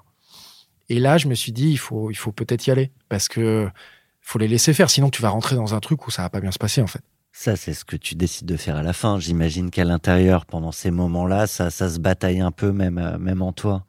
À quel niveau? De, de se dire, ça, je, je suis pas d'accord, je vais, je vais quand même défendre ma position avant de d'accepter en fait que c'est juste plus. euh, Non, mais après, vu que j'avais accepté l'idée de me dire que à partir du moment où tu commences à plus être d'accord ou ce genre de choses, il est temps de partir. C'est un peu le modèle, le gyrophare dans la pièce qui Mhm. dit bon, en fait, on commence à y aller. Donc j'étais un peu prêt et j'y suis allé un peu pas tranquillement, mais je me suis dit, t'as fait tout ce que t'avais à faire, ce que tu veux faire, ce que ce qu'il y a à faire. C'est pas que ça t'intéresse pas, c'est pas que tu veux pas, c'est pas que t'es pas d'accord, c'est que t'as un espèce de truc où tu te dis, euh, bah non quoi, j'ai pas envie. En fait, j'ai pas envie. Et, et je m'étais promis le jour où tu commences à sentir ce truc-là, vas-y parce que sinon tu vas être un frein pour la boîte en fait. Quand, quand tu dis que t'es pas d'accord, que, que t'as pas envie, c'est c'est c'est qu'au final, peut-être, est-ce que tu sens pas tes intérêts, euh, quand je parle intérêt, je parle pas euh, du tout financier, enfin pas forcément financier, mais que tes intérêts divergent dès lors, vous êtes plus sur la même. Ah bah clairement. Ouais ouais. Et, et surtout je sens qu'on va euh, dégrader la valeur de la boîte. Et ça, moi j'avais dit, euh, tu peux faire euh, ce que tu as envie de faire. Moi je le sens pas. Et je pense que l'histoire me donne raison. Je sens pas certains trucs. Je pense que c'est pas du tout ce qu'il faut faire pour la boîte. Et du coup, je m'étais dit, si tu n'arrives, c'est pas que j'arrivais pas à protéger la boîte, parce que, mais si tu sens des trucs qui vont dégrader la boîte, je veux pas être dans la pièce, quoi. Je veux pas être responsable de ça. Autant il y a plein d'erreurs que j'ai fait dans l'histoire de la boîte, mais je l'assumais parce que je voulais y aller, quoi. Mais j'ai fait plein de conneries, tu vois, des trucs que j'aurais pas dû les faire, je les ai mal fait, mais disons que j'incarnais ce truc, j'incarnais cette connerie. Donc en fait, moi, j'ai toujours eu ce côté, tu dois être responsable de tes actes, tu dois assumer les choses, en fait. Mais dans les deux sens du terme, c'est-à-dire que je voulais pas assumer des trucs qui, qui sont pas de ma responsabilité, en fait. Euh, moi, il y a des trucs, les gars, je les regarde, mais c'est n'importe quoi de faire ça. N'importe quoi. Faites-nous confiance, etc. Machin, vous voulez y aller, allez-y. Mais ça va mal se passer, c'est sûr. Donc au bout d'un moment, ça, tu te dis, en fait, tu commences à devoir assumer des trucs auprès de tous tes collabs, du marché de tes clients, sur lequel t'es pas en accord, toi, avec tes principes, tu vois. Et, euh, et c'est ça qui, fait que là-dessus, un tiers, je me dit, en fait, ce truc-là, t'y es plus, quoi. L'autre truc était, bon, t'as coché un peu toutes les cases, et l'autre truc était, Alba arrivait, donc je m'étais dit, en fait, euh, voilà, c'est le bon moment. T'as un espèce de, de, de plateau où t'as les étoiles qui s'alignent et tu dis, il faut y aller, quoi, tu vois. Donc là, on est en mai 2022. Mai 2022, oui. Ouais, c'est 22, ça, hein, ouais, ouais, c'est ça, ouais, c'est ça. Et tu euh, t'annonces comment ton départ? Alors, À la fois euh, à Marline. à et puis écoute, aux équipes. Marline, je pense que ce qui est intéressant aussi, c'est qu'eux, ils commençaient à sentir aussi que ça me chauffait un petit peu, qu'on n'était pas en accord et que eux aussi se disent, bon, c'est peut-être le moment que tu bats et tout. Donc ça se passe très bien dans le sens où, on est tous d'accord. ouais. voilà. Et, euh, et moi, je lui dis, je te comprends, je commence à freiner des trucs et toi, tu as envie d'avancer. Lui il me dit, effectivement, il y a, il y a des trucs qu'on veut faire différemment, ça te choque un peu, ou tu l'as déjà fait, c'est pas bien passé. Donc il y a ce côté où ça se passe relativement bien. Euh, et en fait, je dis, je vais annoncer mon départ. On avait un gros séminaire énorme de la boîte, quasiment 300 personnes. Donc, je leur avais dit, c'est début septembre. Moi, j'annonce mon départ. Et là, par contre, il, bah, il va falloir que tu trouves quelqu'un parce que moi, je veux annoncer mon départ avec quelqu'un avec moi, quoi. Et du coup, euh, je- je- il m'a dit, ah, on va le chercher ensemble et tout. Je dis, non, tu vois, tu, c'est pas à moi de chercher mon repreneur, tu vois, parce que par définition, je serais remplaçant, objectif. ouais, Bah. Je, vois pas qui est capable Ouais, de faire ça. bien, Non, bien. mais voilà, t'as ce côté, euh, bah, je vois pas qui est capable objectivement de faire ça. Donc, ils ont euh, fait leur truc de leur côté. Et du coup, on l'a annoncé en séminaire où moi, j'ai annoncé que je partais. Et l'autre personne est arrivée, quoi. Voilà. Donc, Vous moment avez très, très échangé un peu particulier. quand même ou... Ouais, un tout petit peu. Et bien sûr que. Tu as donné les Ah, clés. c'est- Ouais, c'est comme à l'Élysée, tu vois la passation Ouais, sur le un- perron. non, non, euh, mais t'as un Bonne peu- chance. Bien sûr, t'as un peu ce truc-là, t'as un peu ce truc-là, mais c'est un moment T'as assez. donné les codes nucléaires et Ouais, puis euh, ouais, voilà. tu vois, c'est ça. mais c'est un moment hyper. euh, Et c'est ce qui est marrant, c'est que c'est peut-être un des plus beaux moments que j'ai passé chez Lengo, quoi. Parce que euh, t'as ce côté où euh, l'histoire elle est finie, quoi. Moi, j'ai toujours dit, je refuse de dire que l'histoire est belle parce qu'une histoire elle est belle quand elle est finie. Et en fait, pour moi, l'histoire de Lengo s'est arrêtée à ce moment-là. Donc pour moi, c'était un super beau moment, tu vois. Même si c'est assez triste, tu vois, c'est- très particulier. Tu, tu dis, ok, en fait, ça y est, c'est terminé, en fait. Tu t'arrêtes, quoi. Et du coup, c'est assez particulier à vivre, quoi. Et du coup, même après, moi, je suis parti parce qu'en plus, on euh, va parler de l'après, on va parler Ouais, de l'après. non, mais ce que je veux dire, c'est qu'après euh, après ce moment-là, je suis parti. Toi, c'était un gros séminaire, mais après, euh, ma femme quasiment accouchait, c'était ces moments-là. Mais je, je voulais quand même partir parce que je voulais pas faire partie de ce moment où, en fait, il y a tout qui se mélangeait. Donc, euh, j'ai dit, ce moment s'arrête, on se reverra après, ça c'est clair. Mais en fait, maintenant, c'est vos moments à vous, quoi. Et je suis même parti juste après, quoi. Et t'as quand même, t'as quand même fait la... au bout du séminaire. Vous avez fait une Alors, fête, vous non, avez fait une fête justement, pendant le c'est ce que je dis. séminaire, En fait, j'ai fait, j'ai fait, le, j'ai fait le, Ouais. le, le, le gros raout. Et après, qui est le truc, j'ai bu une bière et je suis parti. Parce que justement, ce moment, je voulais qu'il leur appartienne avec le nouveau CEO. En fait, dire, voilà, moi, Ouais. je m'écarte. C'est, c'est, c'est difficile. Alors, le Mm. voir. Et même pour lui, je voulais Ah pas. oui, euh, évidemment. ouais. C'est- moi, je suis un founder de boîte. Les mecs, je les ai vus tous grandir, je les ai tous recrutés, etc. Donc c'est lui qui a fini à 5 heures du matin avec toutes les Voilà, c'est ça. Exactement. Tu vois, C'est- exactement. Je lui ai une laissé bonne ce- intronisation. Voilà, c'est cadeau. Surtout qu'on avait une bonne répute de faire des bons séminaires, tu vois. Là-dessus, on était vraiment bons. Et avec les, les autres fondeurs euh, que, euh, que vous avez rachetés, du coup, les, les échanges, c'était comment? Ouais, c'était assez bien parce que du coup, on était très, euh, très entrepreneurs, tu vois. Moi, je rachetais les entrepreneurs. euh, Après, j'ai annoncé mon départ pas très longtemps après, donc pour eux, peut-être que c'était pas évident. Mais euh, ça s'est bien passé parce que euh, déjà culture proche, espagnol, euh, français, mine de rien, c'est con à dire, mais on est des latins. Mm. Les anglo-saxons, c'est pas la même, quoi. Euh, donc du coup, très chaleureux, tu vois, les Espagnols sont, je marie une espagnole, donc je sais ce qu'il en est, très chaleureux, très euh, en temps mort, donc ça s'est toujours hyper bien passé. Pour eux, c'est aussi particulier parce que c'était la double culbute. Ils se faisaient racheter par une boîte qui appartenait à un private equity. Tu, tu jump double fois dans le côté euh, monstre du truc. Donc Mhm. pour eux, ils ont eu une période assez complexe, quoi. Et eux, ils avaient cédé la totalité? Euh... eux, ils avaient un peu de rollover. Parce que ça a été imposé. Et ça, ça faisait partie des trucs ça où que moi, je voulais j'étais pas savoir d'accord. tout à l'heure quand je parlais Ah, du modèle. non, mais t'as raison. Et ça, ça faisait partie des trucs où j'étais pas si d'accord, quoi. Pas si d'accord. Justement, je disais, c'est pas la meilleure manière de, de motiver les mecs. Parce que tu les transformes en VC, quoi. Tu les transformes pas en gars qui sont vraiment impactés par le projet. Ouais, mais tu fais ça pour le vaisseau amiral, mais tu peut-être moins évident derrière quand tu te dis que Là- tu vas construire un build-up et que tu vas en racheter un certain nombre. euh, Là, ça fait partie des trucs où c'est le private equity qui pilote tous ces trucs-là. Ouais. Tu vois. Nous, on gérait l'aspect très euh, opérationnel produit, mais l'aspect financier, on le gérait pas, ceux qui géraient. Donc, euh, ça faisait partie des trucs où ils faisaient leur choix. Qui, moi, je disais, attention, peut-être que c'est votre framework, mais c'est pas le bon, ça va pas bien se passer, quoi. Après, T'en as qui, euh, qui quittent le navire avec une petite larme à l'œil, euh, le Ah, cœur, assez euh, triste, le, ouais. le cœur serré. autant j'ai une réputation. même, ouais, ah ouais, ouais. moi j'ai une réputation vraiment dure au mal. Je suis quelqu'un de très très dur, euh, même dans le taf. C'est pour ça qu'on euh, pose pas de questions plus difficiles que ça. hein, mais, c'est vrai que ce moment-là a été très très particulier pour moi, ouais. très très difficile à vivre. quoi. Parce que là, je, je remets juste dans, dans l'ambiance, mais il y a, il y a ce gros Raoul que, vous, que ouais, tu t'en vas après, tu prends ta bière, tu t'en vas. Mm. Là, tu t'en vas tout seul. Ouais. Enfin, je sais pas, tu passes par un parking, tu passes, je sais. Ah ouais, ouais, tu pas. dis au revoir à tout le monde. Tu... Ouais, ouais, tu. tu- dans la tête. Ouais, mais tu vois là où c'est tu bien. te refais le film de ta vie non, chez Lengo, justement, parce qu'en fait. euh, Tu bah, j'allais. Non, mais j'a- J'a- j'allais voir ma femme qui était proche à accoucher. Donc, en fait, tout de suite, je Ouais. jump dans un autre truc. Et en fait, dans ma tête, ça s'était arrêté, Lingo, tu vois. Moi, je suis très binaire, quoi. Quand je décide de vendre, j'accepte que je pilote plus le truc. Quand je décide de partir, je suis parti, quoi. J'ai pas ce côté. euh, Ouais, tu Alors- dis quand même qu'il y a de l'émotion, c'est pour ça que Non, mais il y a de l'émotion de dire le- au revoir au. En fait, ce qui est intéressant, c'est que moi, je dis, j'ai- j'ai- je pense que j'étais un CEO très compliqué à vivre en tant que, en tant que collab. Parce que je suis un mec du produit, un mec de la tech, j'ai des idées à 100 à l'heure, je veux aller vite tout le temps. Donc, je pense que j'ai pu être très difficile. Et en même temps, ces mecs, tu vois, qui se lèvent tous et t'applaudissent pendant 10 minutes, tu te dis, en fait, c'est cool, ils m'aimaient bien, quoi. Donc, non, mais c'est vrai, à, à vie, c'est peut-être les seuls moments en tant que CEO où tu as vraiment une reconnaissance de près de tout. Alors, tu as plein de mecs qui vont t'expliquer que c'est des gourous, je sais pas quoi. Nous, ça nous était très peu arrivé parce que j'avais aussi cette pudeur, tu vois, de de pas retourner vers moi. Mais du coup, c'est un moment beau à vivre parce que euh, tu te dis, euh, bah ouais, en fait, euh, c'est cool, ils t'aimaient bien, tu vois. Et en fait, on a vécu un truc ensemble et tu leur dis un peu au revoir. Alors, tu les, je les revois quasiment toutes les semaines pour la plupart, mais tu te dis, bon, bah, ciao, quoi. Salut, quoi. Merci pour tout. Ils te disent merci. Moi, je leur dis merci parce que sans eux, j'y serais jamais arrivé. Et du coup, c'est là où je dis où c'est un chouette moment à vivre, quoi. Après, c'est un moment particulier, ouais, c'est sûr. C'est rigolo ce, ce sentiment et finalement il, il m'aimait bien. C'est une des questions que tu te posais au philo où tu Bah ouais, parce qu'encore une fois, je me euh, connais par cœur. Je sais que je peux être ingérable, tu vois. Certains trucs, vraiment. Et j'ai aucune honte à le dire parce que je me connais par cœur. Je sais que je peux être difficile euh, certaines fois euh, parce que je suis quelqu'un d'hyper exigeant, tu vois. Vraiment très, très envers moi-même et envers les autres. Je peux être très exigeant, donc des fois, je peux être un enfer à vivre. Donc j'ai conscience que des fois, bah ça, faut, faut pas se leurrer. Je pense qu'il faut être. euh, Moi, j'ai toujours dit, je suis largement, je sais pertinemment de quoi je suis capable et de quoi je suis pas capable.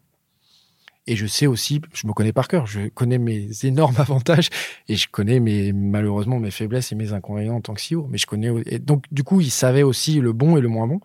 Mais du coup, euh, Et à la fin, le, le verre était plutôt plein. ouais, bah je pense. Après, c'est plus à eux de le dire, tu vois, sincèrement. Mais ce moment-là, tu te dis, ouais, en fait, peut-être qu'il était plus plein que vide. Ouais. pour, pour résumer, à qui tu à qui tu dois tout au final? Parce que tout à l'heure, enfin, parce que moi j'ai- j'ai- j'aime bien ça, je trouve que je trouve que c'est assez c'est La assez joli de la- d'avoir de la reconnaissance et puis de le, puis de le dire comme ça, euh, de le dire à, à la face de tout le monde. Écoute, je pense que je dois tout à tout le monde. C'est-à-dire, tu as un côté où tu les dois à tes VC, tu les dois à ton équipe, parce que sans eux, tu, mais tu fais rien. hein. C'est c'est très tarte à la crème, mais c'est très vrai. quoi. C'est que c'est au bout d'un moment, euh, moi, Lengo, quasiment 300 personnes, je parlais à trois personnes dans la boîte.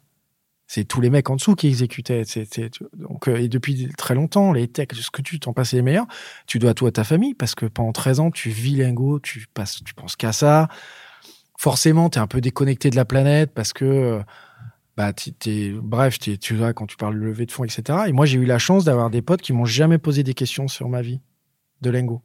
Juste, ça va, ça se passe bien. Et je leur dis, ouais, ça se passe bien. Ils savaient qu'il fallait pas en demander plus.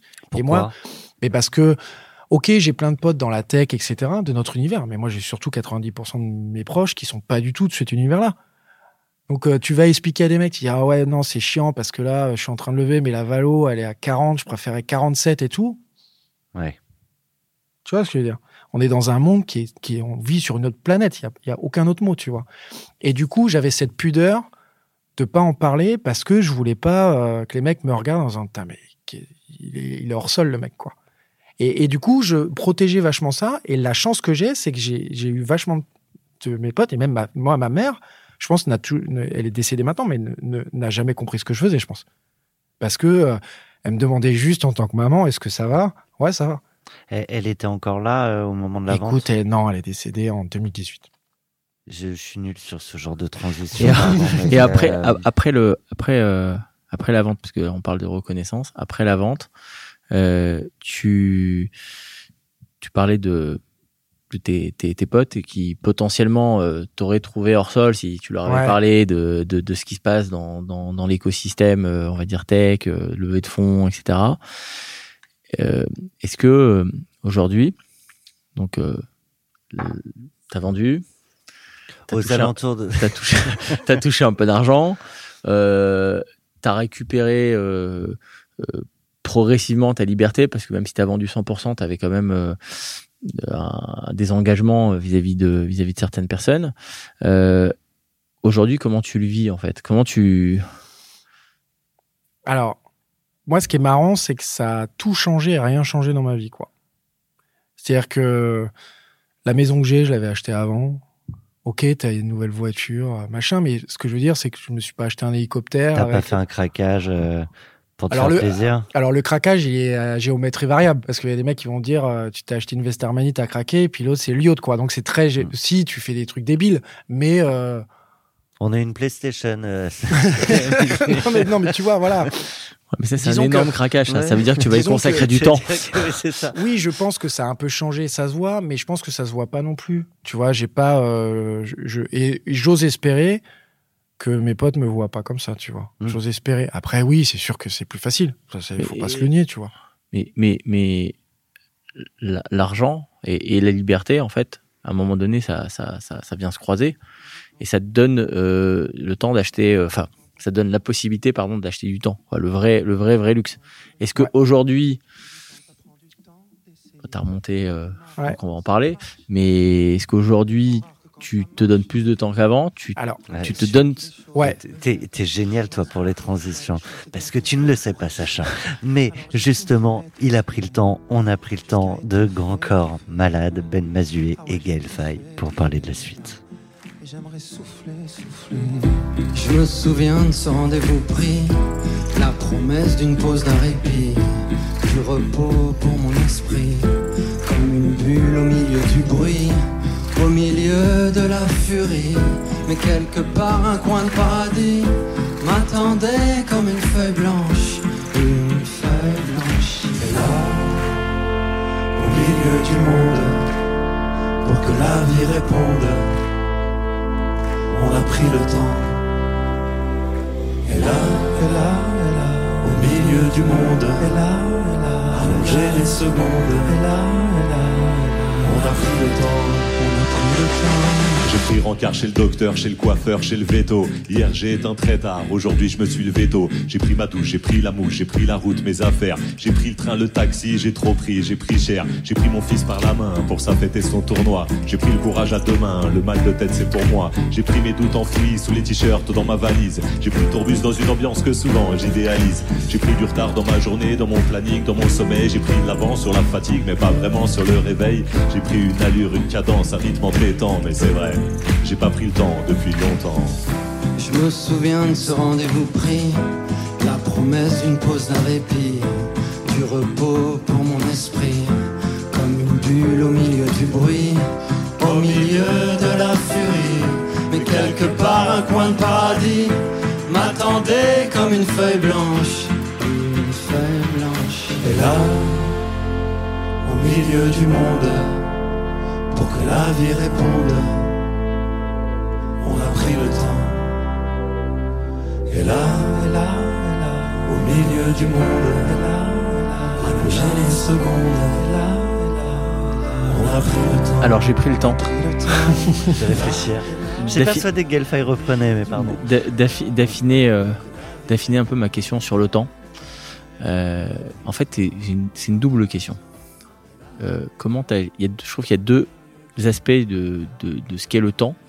Ce dont tu manques euh, en général euh, crucialement euh, quand tu es dramatiquement quand tu es quand euh, euh, entrepreneur et que tu, montes une boîte et que tu montes une belle boîte et que tu vas au bout d'une histoire. Parce que je, voilà, je rappelle que c'est quoi C'est 13, 14, 13 ans de, 13 ans, ouais. 13 ans d'aventure. Euh, voilà, je rappelle à certains de nos auditeurs que bah, c'est rare les boîtes qui, qui font des, des passagers éclairs, 3, 4, 5 ans, puis tu vends ta boîte, et puis c'est génial. Enfin, ouais, on entend ça de temps en temps, mais c'est voilà, il faut du temps pour faire une boîte. Il faut du temps et il faut, faut courir un peu après le temps. Euh, du coup, tu la vends. Et là, euh, il y a deux sujets. C'est pour moi, c'est est-ce que tu prends du temps avant de repartir vers un autre projet euh, ou est-ce que tu vas super vite? Voilà. Et le deuxième, c'est comment tu gères le temps au quotidien aujourd'hui, maintenant que tu en as potentiellement la possibilité. Ouais, euh, Donc la nouvelle boîte, c'est Mimbi. ouais, c'est Mimbi. Alors déjà, moi, quand j'arrête, il y a, il y a ma seconde petite fille qui arrive. Donc en fait, ton temps, il est euh, pas emprisonné, mais il est pris là-dessus. Mais avant ça, t'as un, t'as un truc que j'avais pas anticipé, qui est un peu, euh, il se passe rien dans la journée, quoi. L'agent David. Ouais, exactement. Ce côté un peu. euh, Moi, ce qui m'avait frappé, c'est le côté tu reçois plus de mails. Et en fait, tu te rends compte que ta boîte mail, sans truc pro, elle sert à rien. T'as pas tes potes qui t'envoient des mails, quoi. tu vois ce que je veux dire? Donc, à part les, les newsletters de Cdiscount, je recevais rien. Donc, en fait, c'est- au début, c'était hyper déstabilisant. Parce que moi, même en vacances, tout le temps, euh, tu vois, tu- tout passe par toi. Donc, à un moment donné, tu reçois quand même, quoi qu'il arrive, des tonnes de mails, tu vois. Et euh, du coup, tu reçois rien. Et au début, c'est très déroutant parce que tu as ce Donc tu côté. abonné à d'autres newsletters. Non, mais limite, tu vois, là, tu fais bon. euh, Non, mais t'as ce côté où tu as l'impression de servir à rien. Parce que t'as ce côté un peu vide, quoi. Et après, tu apprécies ce moment. C'est-à-dire qu'en fait, tu te lèves le matin, t'as pas la gestion, tu dis, ah bon, alors, est-ce que j'en ai 8 ou 12 mails ce, ma- ce matin Comment je fais et tout Et en fait, c'est là où j'ai pris conscience que j'avais du temps. C'est quand je me suis libéré de mes mails. C'est ce côté, parce que faut pas se leurrer, quand t'es entrepreneur, t'es libre. Lingo, si je partais deux jours faire du ski, la boîte s'arrêtait pas de tourner. Je, je faisais ce que je voulais. Tu avais un côté où tu t'es pas emprisonné comme un collab où tu dois poser Tu, tes trucs. tu le faisais souvent? Franchement, euh, pas souvent, mais euh, les gens savaient que l'hiver, euh, je partais beaucoup au ski. Ouais, je suis un gros skieur, donc forcément, les gens savaient que j'allais souvent à la montagne, ce genre de choses. Mais disons que si tu voulais, tu pouvais. Là, tu as ce côté où tu te sens vraiment libre, parce que tu étais libre sans être libre, parce que tu gères, tu gères quand même tes mails, tu, fais quand même, tu bosses quand C'est même, le plus soir, fort que etc. soi d'aller regarder. Voilà, euh, là, vu ouais, que t'en as pas, et donc c'est là où j'ai vraiment pris conscience Et Il y que en a qui, qui le vivent très mal, ça, par contre. Bah, je te dis, au début, j'étais un peu. euh, Qu'est-ce qui se passe, quoi? Alors, la chance, c'est que la petite arrive au même moment, donc ça m'a un peu éclairci ce niveau-là. Et après, j'ai vachement apprécié ce moment. Dire, en fait, euh, t'étais le soir, tu dis, qu'est-ce que je fais demain? Oh, bah, je sais pas. Et, et c'est la première fois de ma vie, moi, j'ai commencé à travailler, j'avais 19 ans, 4 jours après mon bac. Donc, en fait, j'ai ce côté où j'ai été une machine à travailler toute ma vie, quoi. J'ai toujours bossé dur, euh, longtemps, euh, très impliqué, etc. C'est la première fois de ma vie. Moi, j'ai jamais été étudiant, j'ai jamais été au chômage, j'ai jamais tout ça. Autodidacte. Ouais, donc en fait, j'avais ce côté où je découvrais, je fous rien, quoi. Qui était très particulier pour moi, parce que même en vacances, j'étais toujours pris. et tout.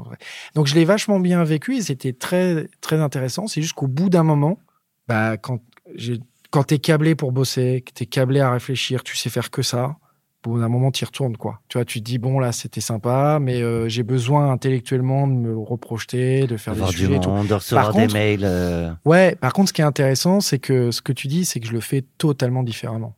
Je- Alors, le mot, il est, il est, il est pas bien, je pense, mais l'implication est pas la même. Dans le sens où euh, je gère mes journées totalement différemment. Je suis beaucoup moins prisonnier de ce côté mail, de ce côté truc. Avec l'expérience, je me rends compte que ça sert à rien de s'énerver sur un sujet, ça sert à rien de faire ça maintenant, ça peut attendre demain ou la semaine prochaine et tout. Avant, je l'ai encore un peu, mais tout le monde savait que j'avais zéro mail non lu dans ma boîte mail le soir. Jamais. Ça m'arrivait jamais. Ou alors c'était volontaire, c'était un truc, etc. je traitais mes mails avant d'aller me coucher. Sinon, je dormais pas bien. J'avais ce côté très machin. Et du coup, aujourd'hui, je le fais beaucoup plus libéré, vraiment différemment. Euh, C'est l'expérience. Ouais, c'est l'expérience, mais du coup, c'est hyper appréciable, du coup. Et du coup, je le fais aussi. La boîte est totalement différente dans mon approche de voir les choses. Je suis plus calme, plus mature. Je sais qu'il faut s'exciter à un moment donné clé, mais que la plupart du temps, faut prendre le temps, etc. Et du coup, euh, c'est c'est plus sympa à vivre. Vraiment plus sympa. Après, je suis plus, je suis plus âgé, tu vois, il y a- il y, a aussi tout ça qui joue. Mais euh, j'ai aussi peut-être moins d'énergie, je pense, aussi, tu vois. Peut-être que je suis moins, euh, moins véloce qu'avant. Mais euh, tu as une approche du temps et de la manière de construire ta boîte qui est totalement différente. Tu prends le temps quand tu as envie de prendre le temps. Quoi. Oh, Et, et on pourrait imaginer que ça peut prendre plus de temps de repartir sur un nouveau projet. Euh, finalement, ça va aller assez vite euh, pour Mimbi. Écoute, euh, je sors totalement de Lengo début novembre et on remonte avec Frédéric, un ancien de Lengo, Mhm. euh, début, mars, mar- début ouais, mars. ouais, ouais, début mars. mars 2023. Après, euh, on va dire que j'ai pris 6 à 8 mois vraiment en faisant rien, parce que même si je sors en septembre, de septembre à novembre, moi j'avais dit justement, écoute, le nouveau CEO arrive, vous me posez plus aucune question, parce que l'overlap entre deux CEO, il y a Mhm. rien de pire dans la boîte. Donc j'avais dit, euh, no way, quoi. C'est OK euh, en one-to-one sur des sujets où je peux t'aider. Donc j'étais quand même pas mal libéré depuis septembre quand même. Donc j'ai bien pris le temps, surtout avec la petite qui est arrivée. euh, euh, on a pris le temps de l'avoir à la maison, euh, d'être avec elle. euh, C'était hyper cool de s'occuper de la grande. Parce que tu avais moins vécu avec la Bah, première à cet âge-là. Ouais, Ouais. totalement, totalement, tu vois, totalement. Et du coup, c'est plus sympa à vivre, même la grande, tu vois, tu te retrouveras plus de temps. Mais aussi, tu vois, en rapport à ça, je m'étais dit aussi, remonte très vite. Qu'elle voit pas papa à la Exactement. maison Et c'est rapport à ce que tu disais tout à l'heure. C'est-à-dire que moi, je voulais pas que mes filles grandissent. Déjà que depuis très longtemps, hormis la vente, on est quand même dans des milieux où on, on a des bons packages, on vit bien. Voilà. Avant la vente, je vivais bien. Donc, tu as déjà une forme de décalage. Je voulais absolument pas qu'elle soit dans une position où elle voit son père à 40 ans, chez elle rien faire et avoir un écosystème autour d'elle et une, une vie au quotidien qui Ouais. soit euh, complètement hors sol. Je voulais qu'elle comprenne. Après, ma grande, elle le voit parce qu'elle a vécu avec Lingo, donc elle sait ce que c'est de bosser. Tu vois. Par contre, elle a 11-12 ans, donc les ados, bon, ça, tu vois, il y a des fois, elle a des remarques où tu te dis, ouais, il faut redresser le truc. Et c'est normal. A- c'est, nous qui lui donnons cette image-là. Donc, je voulais aussi rebosser très vite parce que je voulais que mes enfants, au-delà de moi, de mon désir de travailler, parce que j'ai envie de ça, mais je voulais aussi qu'elles comprennent qu'on n'a rien sans rien et que, euh, OK, on Bah, est dans un milieu modèle, en favorisé. fait, ouais. Au-delà de modèle, je sais pas, mais que, que le milieu favorisé soit justifié à une certaine forme de travail. C'est une, c'est une forme de modèle. Peut-être, ouais. Ouais, ouais, peut-être, ouais, peut-être. Mais c'est vrai que c'est pas simple. Et puis, j'avais ce côté aussi des filles, je trouvais, c'est mon truc à moi complètement débile, mais j'ai eu une première fille avec une boîte, j'aimerais bien avoir une autre, une autre boîte avec mon autre fille, quoi. Et réussir Chaque- dans les deux. chacune sa boîte. Exactement. ouais. C'est ce que j'ai dit à ma grande d'ailleurs. Et d'ailleurs, c'est un truc qu'on n'a pas parlé, mais quand j'ai annoncé à Mila, ma plus grande, que j'ai vendu Lingo, ça a été terrible pour elle. Pourquoi? Parce que euh, elle avait peur, quoi. Parce qu'elle est née avec Lingo. Moi, elle passait euh, pas sa vie au bureau, mais elle avait son propre badge, elle adorait, elle voyait tout le monde, elle se baladait dans les bureaux, c'était son, c'était son jardin elle. Et le fait qu'on vende Lingo, pour elle, ça a été euh, compliqué. Elle s'est dit, mais ça veut dire que tu iras plus au bureau, ça veut dire que moi, j'irai plus, ça veut dire que ça t'appartient plus, mais ça appartient à qui? Ils vont, ils vont en faire quoi? Tu vois, elle avait ses- c'était sa propriété, en fait. C'est incroyable. Et du coup, ça m'a, dans ma tête, je me suis dit aussi, prévu au moment de lui annoncer que ce serait ce type de réaction pas autant. Ça a été surpris. pas autant. J'y lui annoncé comment? Parce qu'on a toujours ce moment où tu as annoncé ça comment à tes collabs, etc. Mais Bah elle, je lui ai ta dit, euh, je lui ai dit, euh, bah écoute, euh, on a, ouais, on a revendu la société à des gens qui l'ont racheté à nous. Ah, mais comment ça, t'appartenait pas qu'à toi? Donc déjà, tu commences à rentrer dans le dur des explications. Et après, euh, je pensais pas autant. En fait, je savais que ça allait un peu la secouer parce que j'avais conscience qu'elle était là depuis ses zéro ans. Tu vois, elle, elle- elle est née dans cette boîte. Mais à ce point-là, ça m'a fait aussi réfléchir Parce de me dire il y a un truc pas- qui va pas, quoi. Ouais. Il y a un truc qui va pas. Si elle est autant attachée à ma boîte, ça veut dire peut-être que je l'ai, que ma boîte a pris trop d'importance Hmm. à ça. Donc du coup, dans la seconde, je vais aussi faire attention à ça, tu vois. Parce qu'elle n'avait pas voté pour le choix du repreneur. Peut-être. Et après, par contre, quand j'ai quitté vraiment Lengo, ça l'a pas, euh, ça l'a, ça lui a rien fait pour le coup. Pour le coup, c'est ouais, c'est normal. Un mot sur euh, Mimbi, Écoute, c'est intéressant. nouvelle aventure Nouvelle aventure, repartir de zéro dans le retail. dans le retail média. Donc le retail média, c'est la capacité qu'ont des sites retailers à ouvrir leur espace publicitaire pour dire à des annonceurs, euh, surtout sur les fameux produits sponsorisés, de faire de la pub. En fait, c'est des régies publicitaires qui sont montées sur les retailers et ils donnent aux annonceurs plusieurs formats. Il y a de la vidéo, le produit sponsorisé, des bannières. Tu mets un contexte précis Bah, par exemple, quand tu vas sur Amazon et que tu vois les produits sponsorisés, c'est du retail média qui est en dessous. Ou par exemple, un Black Decker qui se dit tiens, euh, t'as le modèle marketplace pour vendre sur le roi Merlin, mais j'aimerais bien aussi faire la publicité avec des vidéos sur la homepage des tondeuses parce qu'on sort une nouvelle tondeuse, quoi. Et en fait, c'est un vrai modèle de publicité. Donc, c'est le rapprochement entre le retail, le e-commerce et l'advertising tel qu'on le connaît depuis des années sur une même industrie qui est co- complètement exponentielle aujourd'hui parce que l'avènement du cookie fait que c'est très très difficile de cibler des dégâts. Donc pour les annonceurs, c'est compliqué. Le prospectus papier qui a disparu. Donc euh, tu as des annonceurs qui cherchent d'autres voies et tu as les retailers qui cherchent à monétiser leurs espaces. Et, euh, et nous, la genèse de Mimbi, c'est que sous l'ère Lingo, j'avais commencé à identifier ce mouvement où les retailers commençaient à ouvrir ça et les marketplaces commençaient à devenir des sites de retail média. Et j'avais dit, il faut qu'on gère ce sujet. Parce qu'en fait, si on suit pas, euh, rapport à ce que je disais, les, fameuses plaques tectoniques, si on suit pas ce mouvement, on va louper un truc, quoi. Pour donner quelques chiffres, le, les budgets publicitaires dépensés sur Amazon cette année, ça va être à peu près 40 milliards de dollars de chiffres sur Amazon. C'est exponentiel, quoi. Et en fait, il y a un grand écart Et c'est entre. pas Amazon qui le, qui le gère, ça. Bah, c'est leur propre technologie. En fait, l'annonceur doit mettre ses pubs, doit, doit gérer ça comme le modèle Et marketplace. C'est leur vendeur. Nous, ce qu'on fait, c'est qu'on va analyser la performance de tes campagnes. C'est-à-dire qu'on dit à Black Decker, bah voilà, tu, tu vends sur Amazon, tu vends sur Leroy Merlin, tu vends quelle qu'elle soit. On va récupérer toute ta data de performance, on va l'analyser, on va l'harmoniser, puis on va en tirer un peu d'insight pour dire est-ce que tu devrais plus investir ici, plus sur type de produit, comment est-ce qu'on améliore le produit, ce genre de choses. Il y a un grand écart entre les budgets investis aujourd'hui qui sont colossaux et les outils de mesure à la performance qui sont inexistants. Il n'y en a pas, quasiment pas. Il y a un ou deux acteurs au monde qui font ça, et surtout sur Amazon, pas sur un modèle très fragmenté, J'étais persuadé que c'était traqué, suivi, analysé. très très peu, très très peu, et surtout pas de manière euh, cross-network. quoi. C'est-à-dire qu'en fait, ils le font, tu as l'outil d'analyse d'Amazon, tu as Mhm. l'outil d'analyse de, de Criteo, de Citrus, de Miracle demain qui se lance dans ce, dans ce sujet-là. Mais il y a très peu de gens qui ont une analyse cross et qui permettent de gérer euh, tout ça dans une seule et unique plateforme. Quoi. Donc voilà, donc on repart de zéro. Tu mets les mains dans le cambouis. Quoi. Comme je disais, euh, moi chez Lingo, j'étais, euh, j'étais, euh, j'ouvrais des restos à travers le monde. quoi. Voilà, j'étais Robuchon qui ouvrait des restos. quoi. Je voulais refaire la cuisine, acheter sur le marché mes trucs et te servir en salle. quoi. Euh, Ça va s'accélérer. Justement, on a une question de notre partenaire Alban de Pontbriand. Bonjour Alban. Bonjour Thomas, bonjour Mickaël. Bonjour. Euh, Mickaël, euh, vous venez de lancer une nouvelle aventure aux côtés de Frédéric Clément. Euh, vous venez de lever 1,5 million d'euros. C'est ça. Euh, après le succès euh, de Lengo, dans quel état d'esprit enfin, abordez-vous cette levée de fonds? Et deuxième question, quel regard portez-vous sur l'évolution de l'écosystème nantais?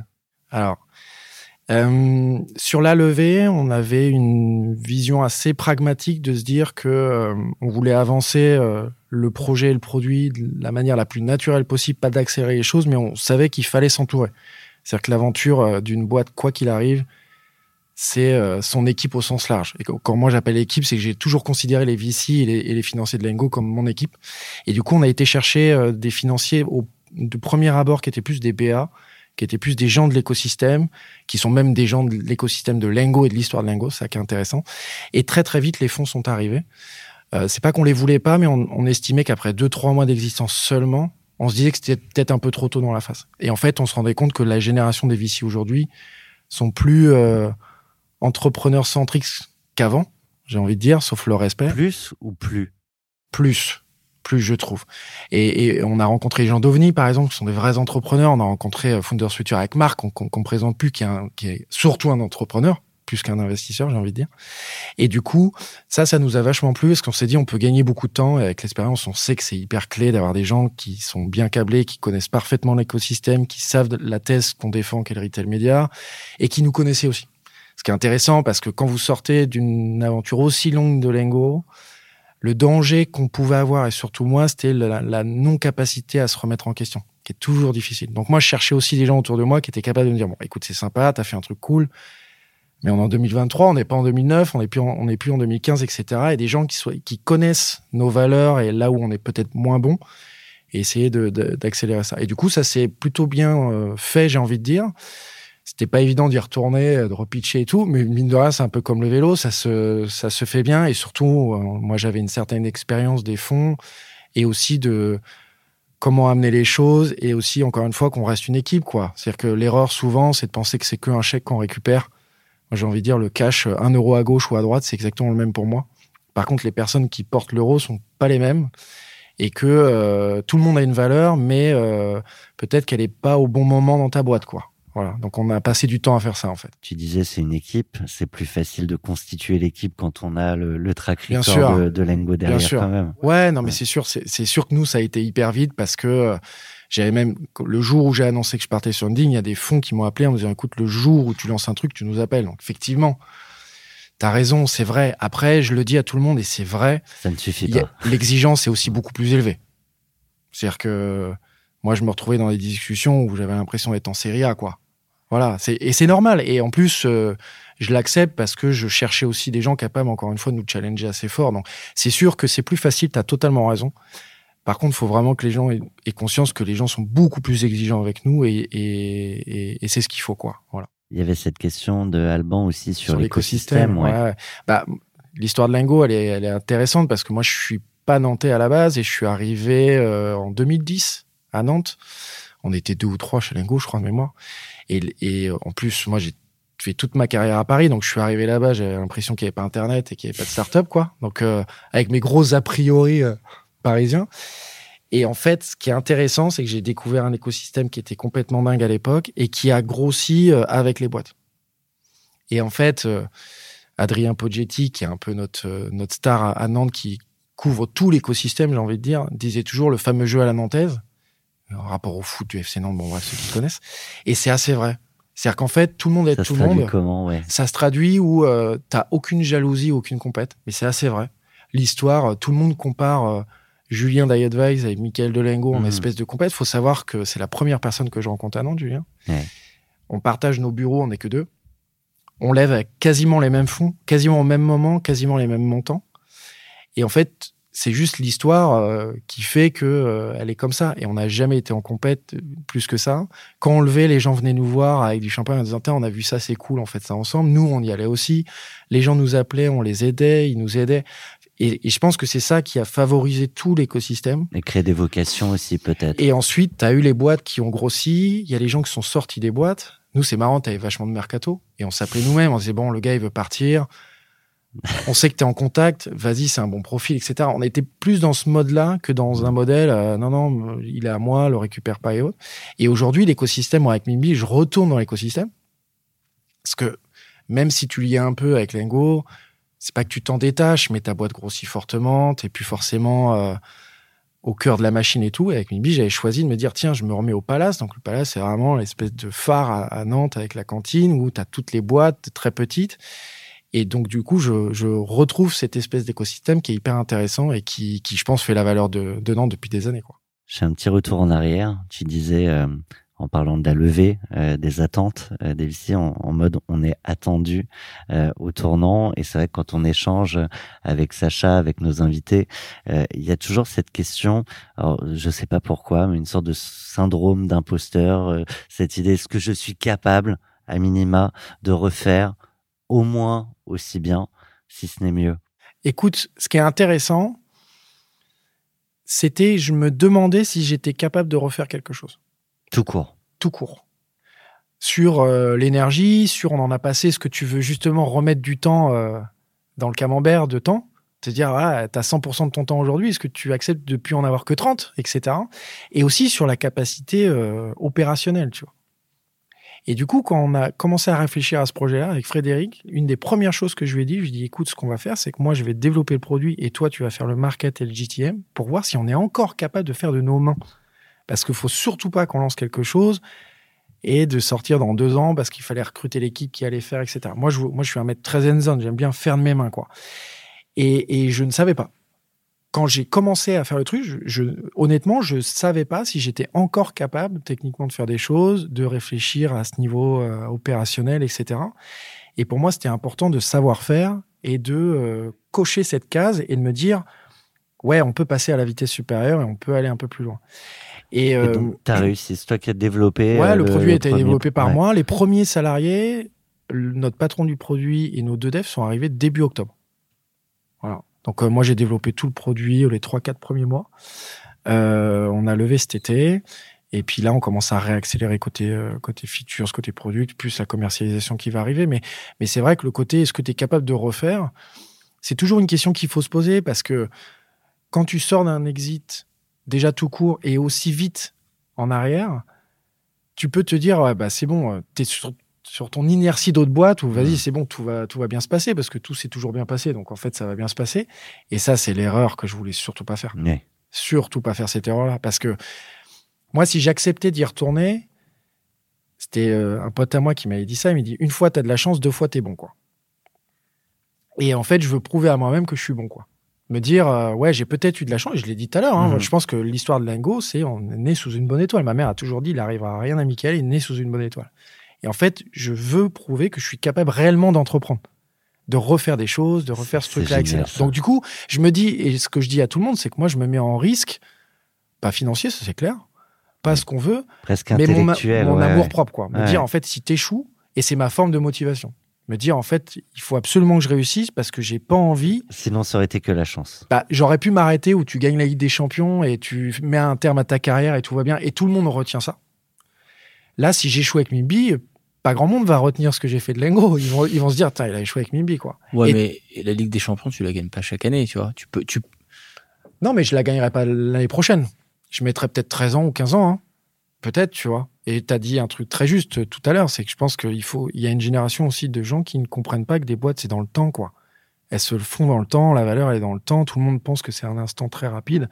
Moi, je pense que ça prendra du temps et que, euh, et que c'est pas très grave, mais c'est c'est ma forme de défi à moi, quoi. Et c'est aussi ce que je cherchais, chercher aussi la motivation à remonter un truc, parce Mm. qu'il faut, faut que tu cherches ta motivation, tu vois.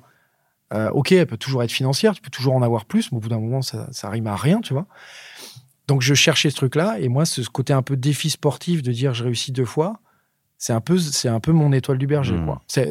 Certains vont dire que c'est de l'é- c'est marrant, des, des mecs vont dire ah, t'as- cet ego-là et tout. Je dis c'est pas une forme d'ego, c'est plus euh, chacun un objectif, quoi. Pour moi, c'est mon objectif. quoi. Non, l'ego, ce serait de dire ça va être facile et Ouais. je vais le faire en claquant des doigts. au contraire, je pense que ça va Ouais. être hyper compliqué. Sur... Déjà, l'industrie est, est- est grosse, donc par définition, quand c'est gros, c'est compliqué. Euh, de remonter un truc aussi vite, c'est compliqué. Euh, tout, est, tout, tout va être difficile, c'est clair. Mais c'est aussi ce que je vais chercher. Moi, les trucs faciles, ça m'intéresse pas. Quoi. Tu l'as dit, euh, est-ce que je suis capable de le refaire Euh, la, la réussite d'une boîte, euh, si tu dois aller jusqu'à un nouvel exit, euh, qu'est-ce que tu referas différemment? C'est dur. Bah, tu vois, ça fait partie des difficultés que j'ai. C'est-à-dire que tu peux te dire, bah, il y a plein de choses que j'ai mal fait chez Lingo, mais au final, c'est bien passé. Et c'est l'erreur que je voulais pas reproduire. Me dire, en fait, euh, bah, ouais, ok, on l'a fait comme ça, donc ça veut dire que ça a remarché. Donc, je pense que je referais tout différemment, mais je le sais pas à l'avance. Je pense que je le sais pas, en fait, par définition, mais je pense instin- instinctivement, j'ai toujours cette espèce de truc un peu en arrière. Et instinctivement, et d'ailleurs, tout ce qu'on fait aujourd'hui, on le fait différemment de Lingo. En fait, j'ai ce côté un peu aussi, euh, je provoque la différence. De se dire, fais-le un peu différemment pour aussi, ça rejoint un sujet, c'est de faire les trucs. Moi, j'ai. Apprendre Ouais, tu vois, mon pote Julien Daevas qui me dit, mais ça, ça t'ennuie pas de refaire la même chose, de relever des fonds, de, re- de repartir dans les mêmes trucs et tout? Et en fait, je lui dis, mais non, parce que je réapprends tout, parce que tout est différent. Tu lèves pas des fonds aujourd'hui, en 2023, de la même manière qu'en 2009, qu'en 2015. Qu'est-ce qui a changé? Bah, je donne un Après, c'est par rapport au contexte, mais la Serie A de Lingo, c'est 1,2 million. Oui, Le précide de Mimbi, au bout de deux mois et demi, c'est 1,5 million. Tout est différent. Absolument tout. Les gens sont différents. Le Covid est passé par là. L'attente envers nous, elle est différente. L'attente, en- moi, que je peux avoir envers la boîte, elle est différente. Le marché, on sait ce qu'il est aujourd'hui. Mais en même temps, moi, je bosse depuis 99, donc des, des, industries en, et surtout la nôtre en crise, j'en ai vécu deux, trois quand même, tu vois. Donc c'est ce aussi ce que je dis un peu à tout le monde. Oui, c'est un peu le bazar en ce moment, mais on en a vu d'autres. Faut, faut, faut se rappeler en fait de ce qu'on a vécu tous. Euh, mais tout est totalement différent. Tu recrutes pas les mêmes. Tu vois, aujourd'hui, on, on a des bureaux, c'est que du WeWork. Parce qu'en fait, euh, les gens sont moins attachés au côté corporate locaux avant, où tu mettais ta déco. euh, ce côté corporatisme n'existe quasiment plus. Moi, j'ai des bureaux à Nantes dans mon truc. Je suis tout seul dans mon bureau comme un perdu. Parce qu'en fait, les gars viennent une fois par semaine. Mais en fait, ils sont pas nés avec le Covid, mais ils ont leur maturité professionnelle avec le Covid, ce qui fait que pour eux, une espèce d'appartenance à un vaisseau amiral, à un HQ avec euh, le totem et tout, bah, ils le vivent pas comme nous, on le vivait avant, quoi. Tu vois. Donc ça, c'est vachement difficile, quoi. Moi, je sais que nos équipes étaient contentes d'acheter le sapin, de le décorer. euh. Bah ouais, moi pour l'instant, je le Tout le monde ramène moins. pas son, chapin- son sapin chez WeWork. Ouais, non, mais c'est, donc Idée. ça illustre bien que tout est un peu différent. Ouais. Et du coup, c'est cool parce que tu réapprends des trucs et t'as pas, euh, t'as pas la monotonie de dire, bah tiens, tu l'auras fait. Là, là, euh, ça, ça me ferait moins marrer déjà. Ouais. Ça me ferait pas marrer du tout même. On va arriver à la fin de cet échange. Qu'est-ce que tu n'as pas dit, que tu ne voulais pas dire, mais que tu vas dire? Écoute, je sais pas. Euh, Cette question piège. Ouais, c'est clair. Après, euh, ouais, je, je, je, je pourrais sortir plein de trucs tarte à la crème sur l'entrepreneuriat et tout, mais je, je trouve que la finalité, la thématique du, du podcast, c'est une finalité qui, si elle n'arrive pas, c'est pas grave. C'est-à-dire que on n'est pas, on monte pas des boîtes pour les vendre, c'est ça que je veux dire. Et je trouve qu'il y a plein de gens qui font ça, et je trouve que c'est une erreur. Vraiment. Bah, D'autant s'ils n'arrivent pas à la vendre à la fin. Ouais, non, mais bah, souvent ils n'arrivent pas à la vendre. Mais ce que je veux dire, c'est que c'est pas une finalité de, euh, de notre existence d'entrepreneur. Entreprendre, c'est entreprendre un projet, c'est pas vendre une boîte, tu vois. C'est pas la même chose. Et je trouve qu'il y a des mecs qui sont gourés de métier. Et du coup, c'est génial d'entreprendre. Et si tu arrives à faire ça, c'est super pour la raison évidente de finance, mais ça, ça occultera jamais tout ce que tu as vécu avant, tu vois. Et c'est surtout ça qu'il faut en retenir parce que euh, je trouve qu'on a souvent ce. C'est très intéressant ce. Et bravo à vous ce que vous faites parce que les gens gentil. ne, ne maîtrisent pas ce qu'on vit dans des process comme ça et la finalité du truc et autres. Et du coup, ça montre aussi la difficulté de les vivre. Parce que tout le monde se dit, ah, c'est cool, t'as vendu ta boîte. Bah ouais, mais bon, t'as quand même un paquet de galères à côté. euh, C'est, une... Pour certains, c'est moi, je connais des gens qui l'ont très mal vécu, d'autres qui le vivent très bien. Et du coup, c'est bien de le mettre en lumière parce que. Autant a- d'histoires que d'exit. Ouais, ouais. Et, et surtout, faut pas occulter tout ce qui s'est passé avant. Et que même si elles se vendent pas, bah, t'as des boîtes qui sont des boîtes merveilleuses qui sont pas vendues. Euh, t'as plein d'autres mécanismes pour sortir d'une boîte. T'as, t'as, t'as- t'as plein de choses, quoi. Je connais même des potes à moi qui sont sortis de la boîte, qui ont dit, bon, bah, ok, je m'en vais. euh, J'ai vécu le truc. Et je trouve que c'est, ça qu'il faut retenir de Et l'entrepreneuriat. qu'on fait quoi? Bah, ils sont restés euh, dormants, entre Oui, guillemets. Et puis voilà, tu vois. Mais je veux dire, ils vont pas jusqu'au bout Mm. de vivre l'exit en eux-mêmes, etc. Après, ce qui est génial dans l'exit, c'est que c'est un modèle qui est très, très particulier et sur lequel moi, j'ai vachement appris, quoi. Beaucoup appris de choses, quoi. Humainement et même au niveau pro, j'ai vachement appris sur moi-même et sur la boîte au moment de l'exit, quoi. Au moment de tout ce process de due deal, de, de choses, quoi. Pas après, mais de ce moment. Et l'autre chose chouette, quand tu fais un exit, c'est la fiesta. C'est ma transition pour aller au bout de cette, euh, cet échange. Euh, on va partir avec The Black Eyed Peas, mais du coup, avant ça, comment t'as fêté ça avec qui? Parce que on l'a Bah. entendu euh, seul, Bah. Covid. Ouais. donc t'étais Je fait dans déjà- ta chambre. déjà, je l'ai- Une bière pour le séminaire de départ. Ouais. Déjà, je l'ai fêté longtemps après, du coup, parce Ouais. qu'il y avait plein de trucs. Et tu le fais avec. En fait, c'est marrant, tu le fais comme une soirée un peu quelconque, quoi. Tu provoques. En fait, tu provoques plus un moment où tu dis à tes potes, venez tous parce qu'on a ça à fêter. Mais comme j'avais encore cette pudeur de ce qu'on disait tout à l'heure, de pas faire. Tu le côté un peu Gatsby, où se dire, ah, vas-y, c'est l'opulence, on y va. Je voulais pas parce que je voulais pas que mes potes se sentent un peu mal à l'aise du truc. Mais je voulais un peu marquer euh, ce truc de dire, bon, ok, on, on a le prétexte de dire on va fêter ça, mais c'est juste que tu as tes potes avec toi, comme tu peux l'avoir tous les samedis, entre guillemets, tu vois. Ça changeait pas grand chose par rapport à j'ai pas loué le Zénith en me disant tiens euh, j'ai tout ramené tous mes potes ou loué une boîte de bah, j'ai pas fait moi j'ai pas fait ça je sais pas s'il y a des gens qui ont fait ça moi j'ai pas fait ça tu vois Je crois pas qu'on en ait eu, qu'on louait le Oui, Zénith. Zénith, non. non mais tu vois ce côté un peu euh, non non Et ouais je, y en a, je, je sais plus qui qu'on fêtait ça avec une pizza. Euh, ouais bah moi j'étais plus de ce clan là ouais, que ouais, du côté euh, open bar en boîte tu vois Eh ben, n'empêche que ça bougeait un peu. Un immense merci, Mickaël. merci à vous C'est un bonheur Merci, de t'avoir. également merci beaucoup ouais. Longue vie à Mimbi. merci On sera seulement euh, dans quelques temps. ah bah si- je reviendrai si vous voir un vrai non non mais ouais entrepreneur. ouais bah ouais, ouais je- on verra La on pression. c'est clair non mais j'aimerais bien Ne vous- nous déçois pas, Mickaël. Ouais, j'aimerais bien. Ce serait un honneur de revenir. Merci encore. Et Merci. merci à tous, tous, vous toutes et tous, de nous suivre de plus en plus nombreuses et nombreux. Merci à toi, Sacha. J'ai le sentiment que Thomas de me donner cette chance. c'est une longue histoire et que ça va être une grande saison et une grande nuit. Merci à toi.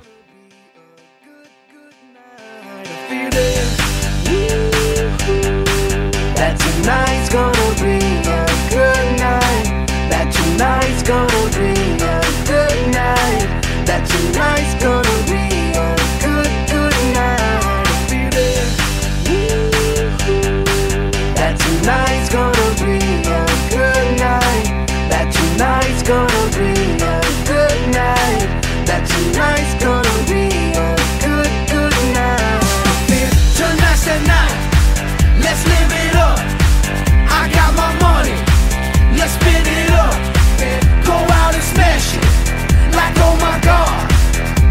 that sofa. Let's kick it off. I know that we'll have a ball if we get down and go out and just lose it all. I feel stressed out, I wanna let it go. Let's go way out, spaced out, and losing all control. Fill up my cup. Mazel tov. Look at her dancing. Just take it off. Let's paint the town. We'll shut it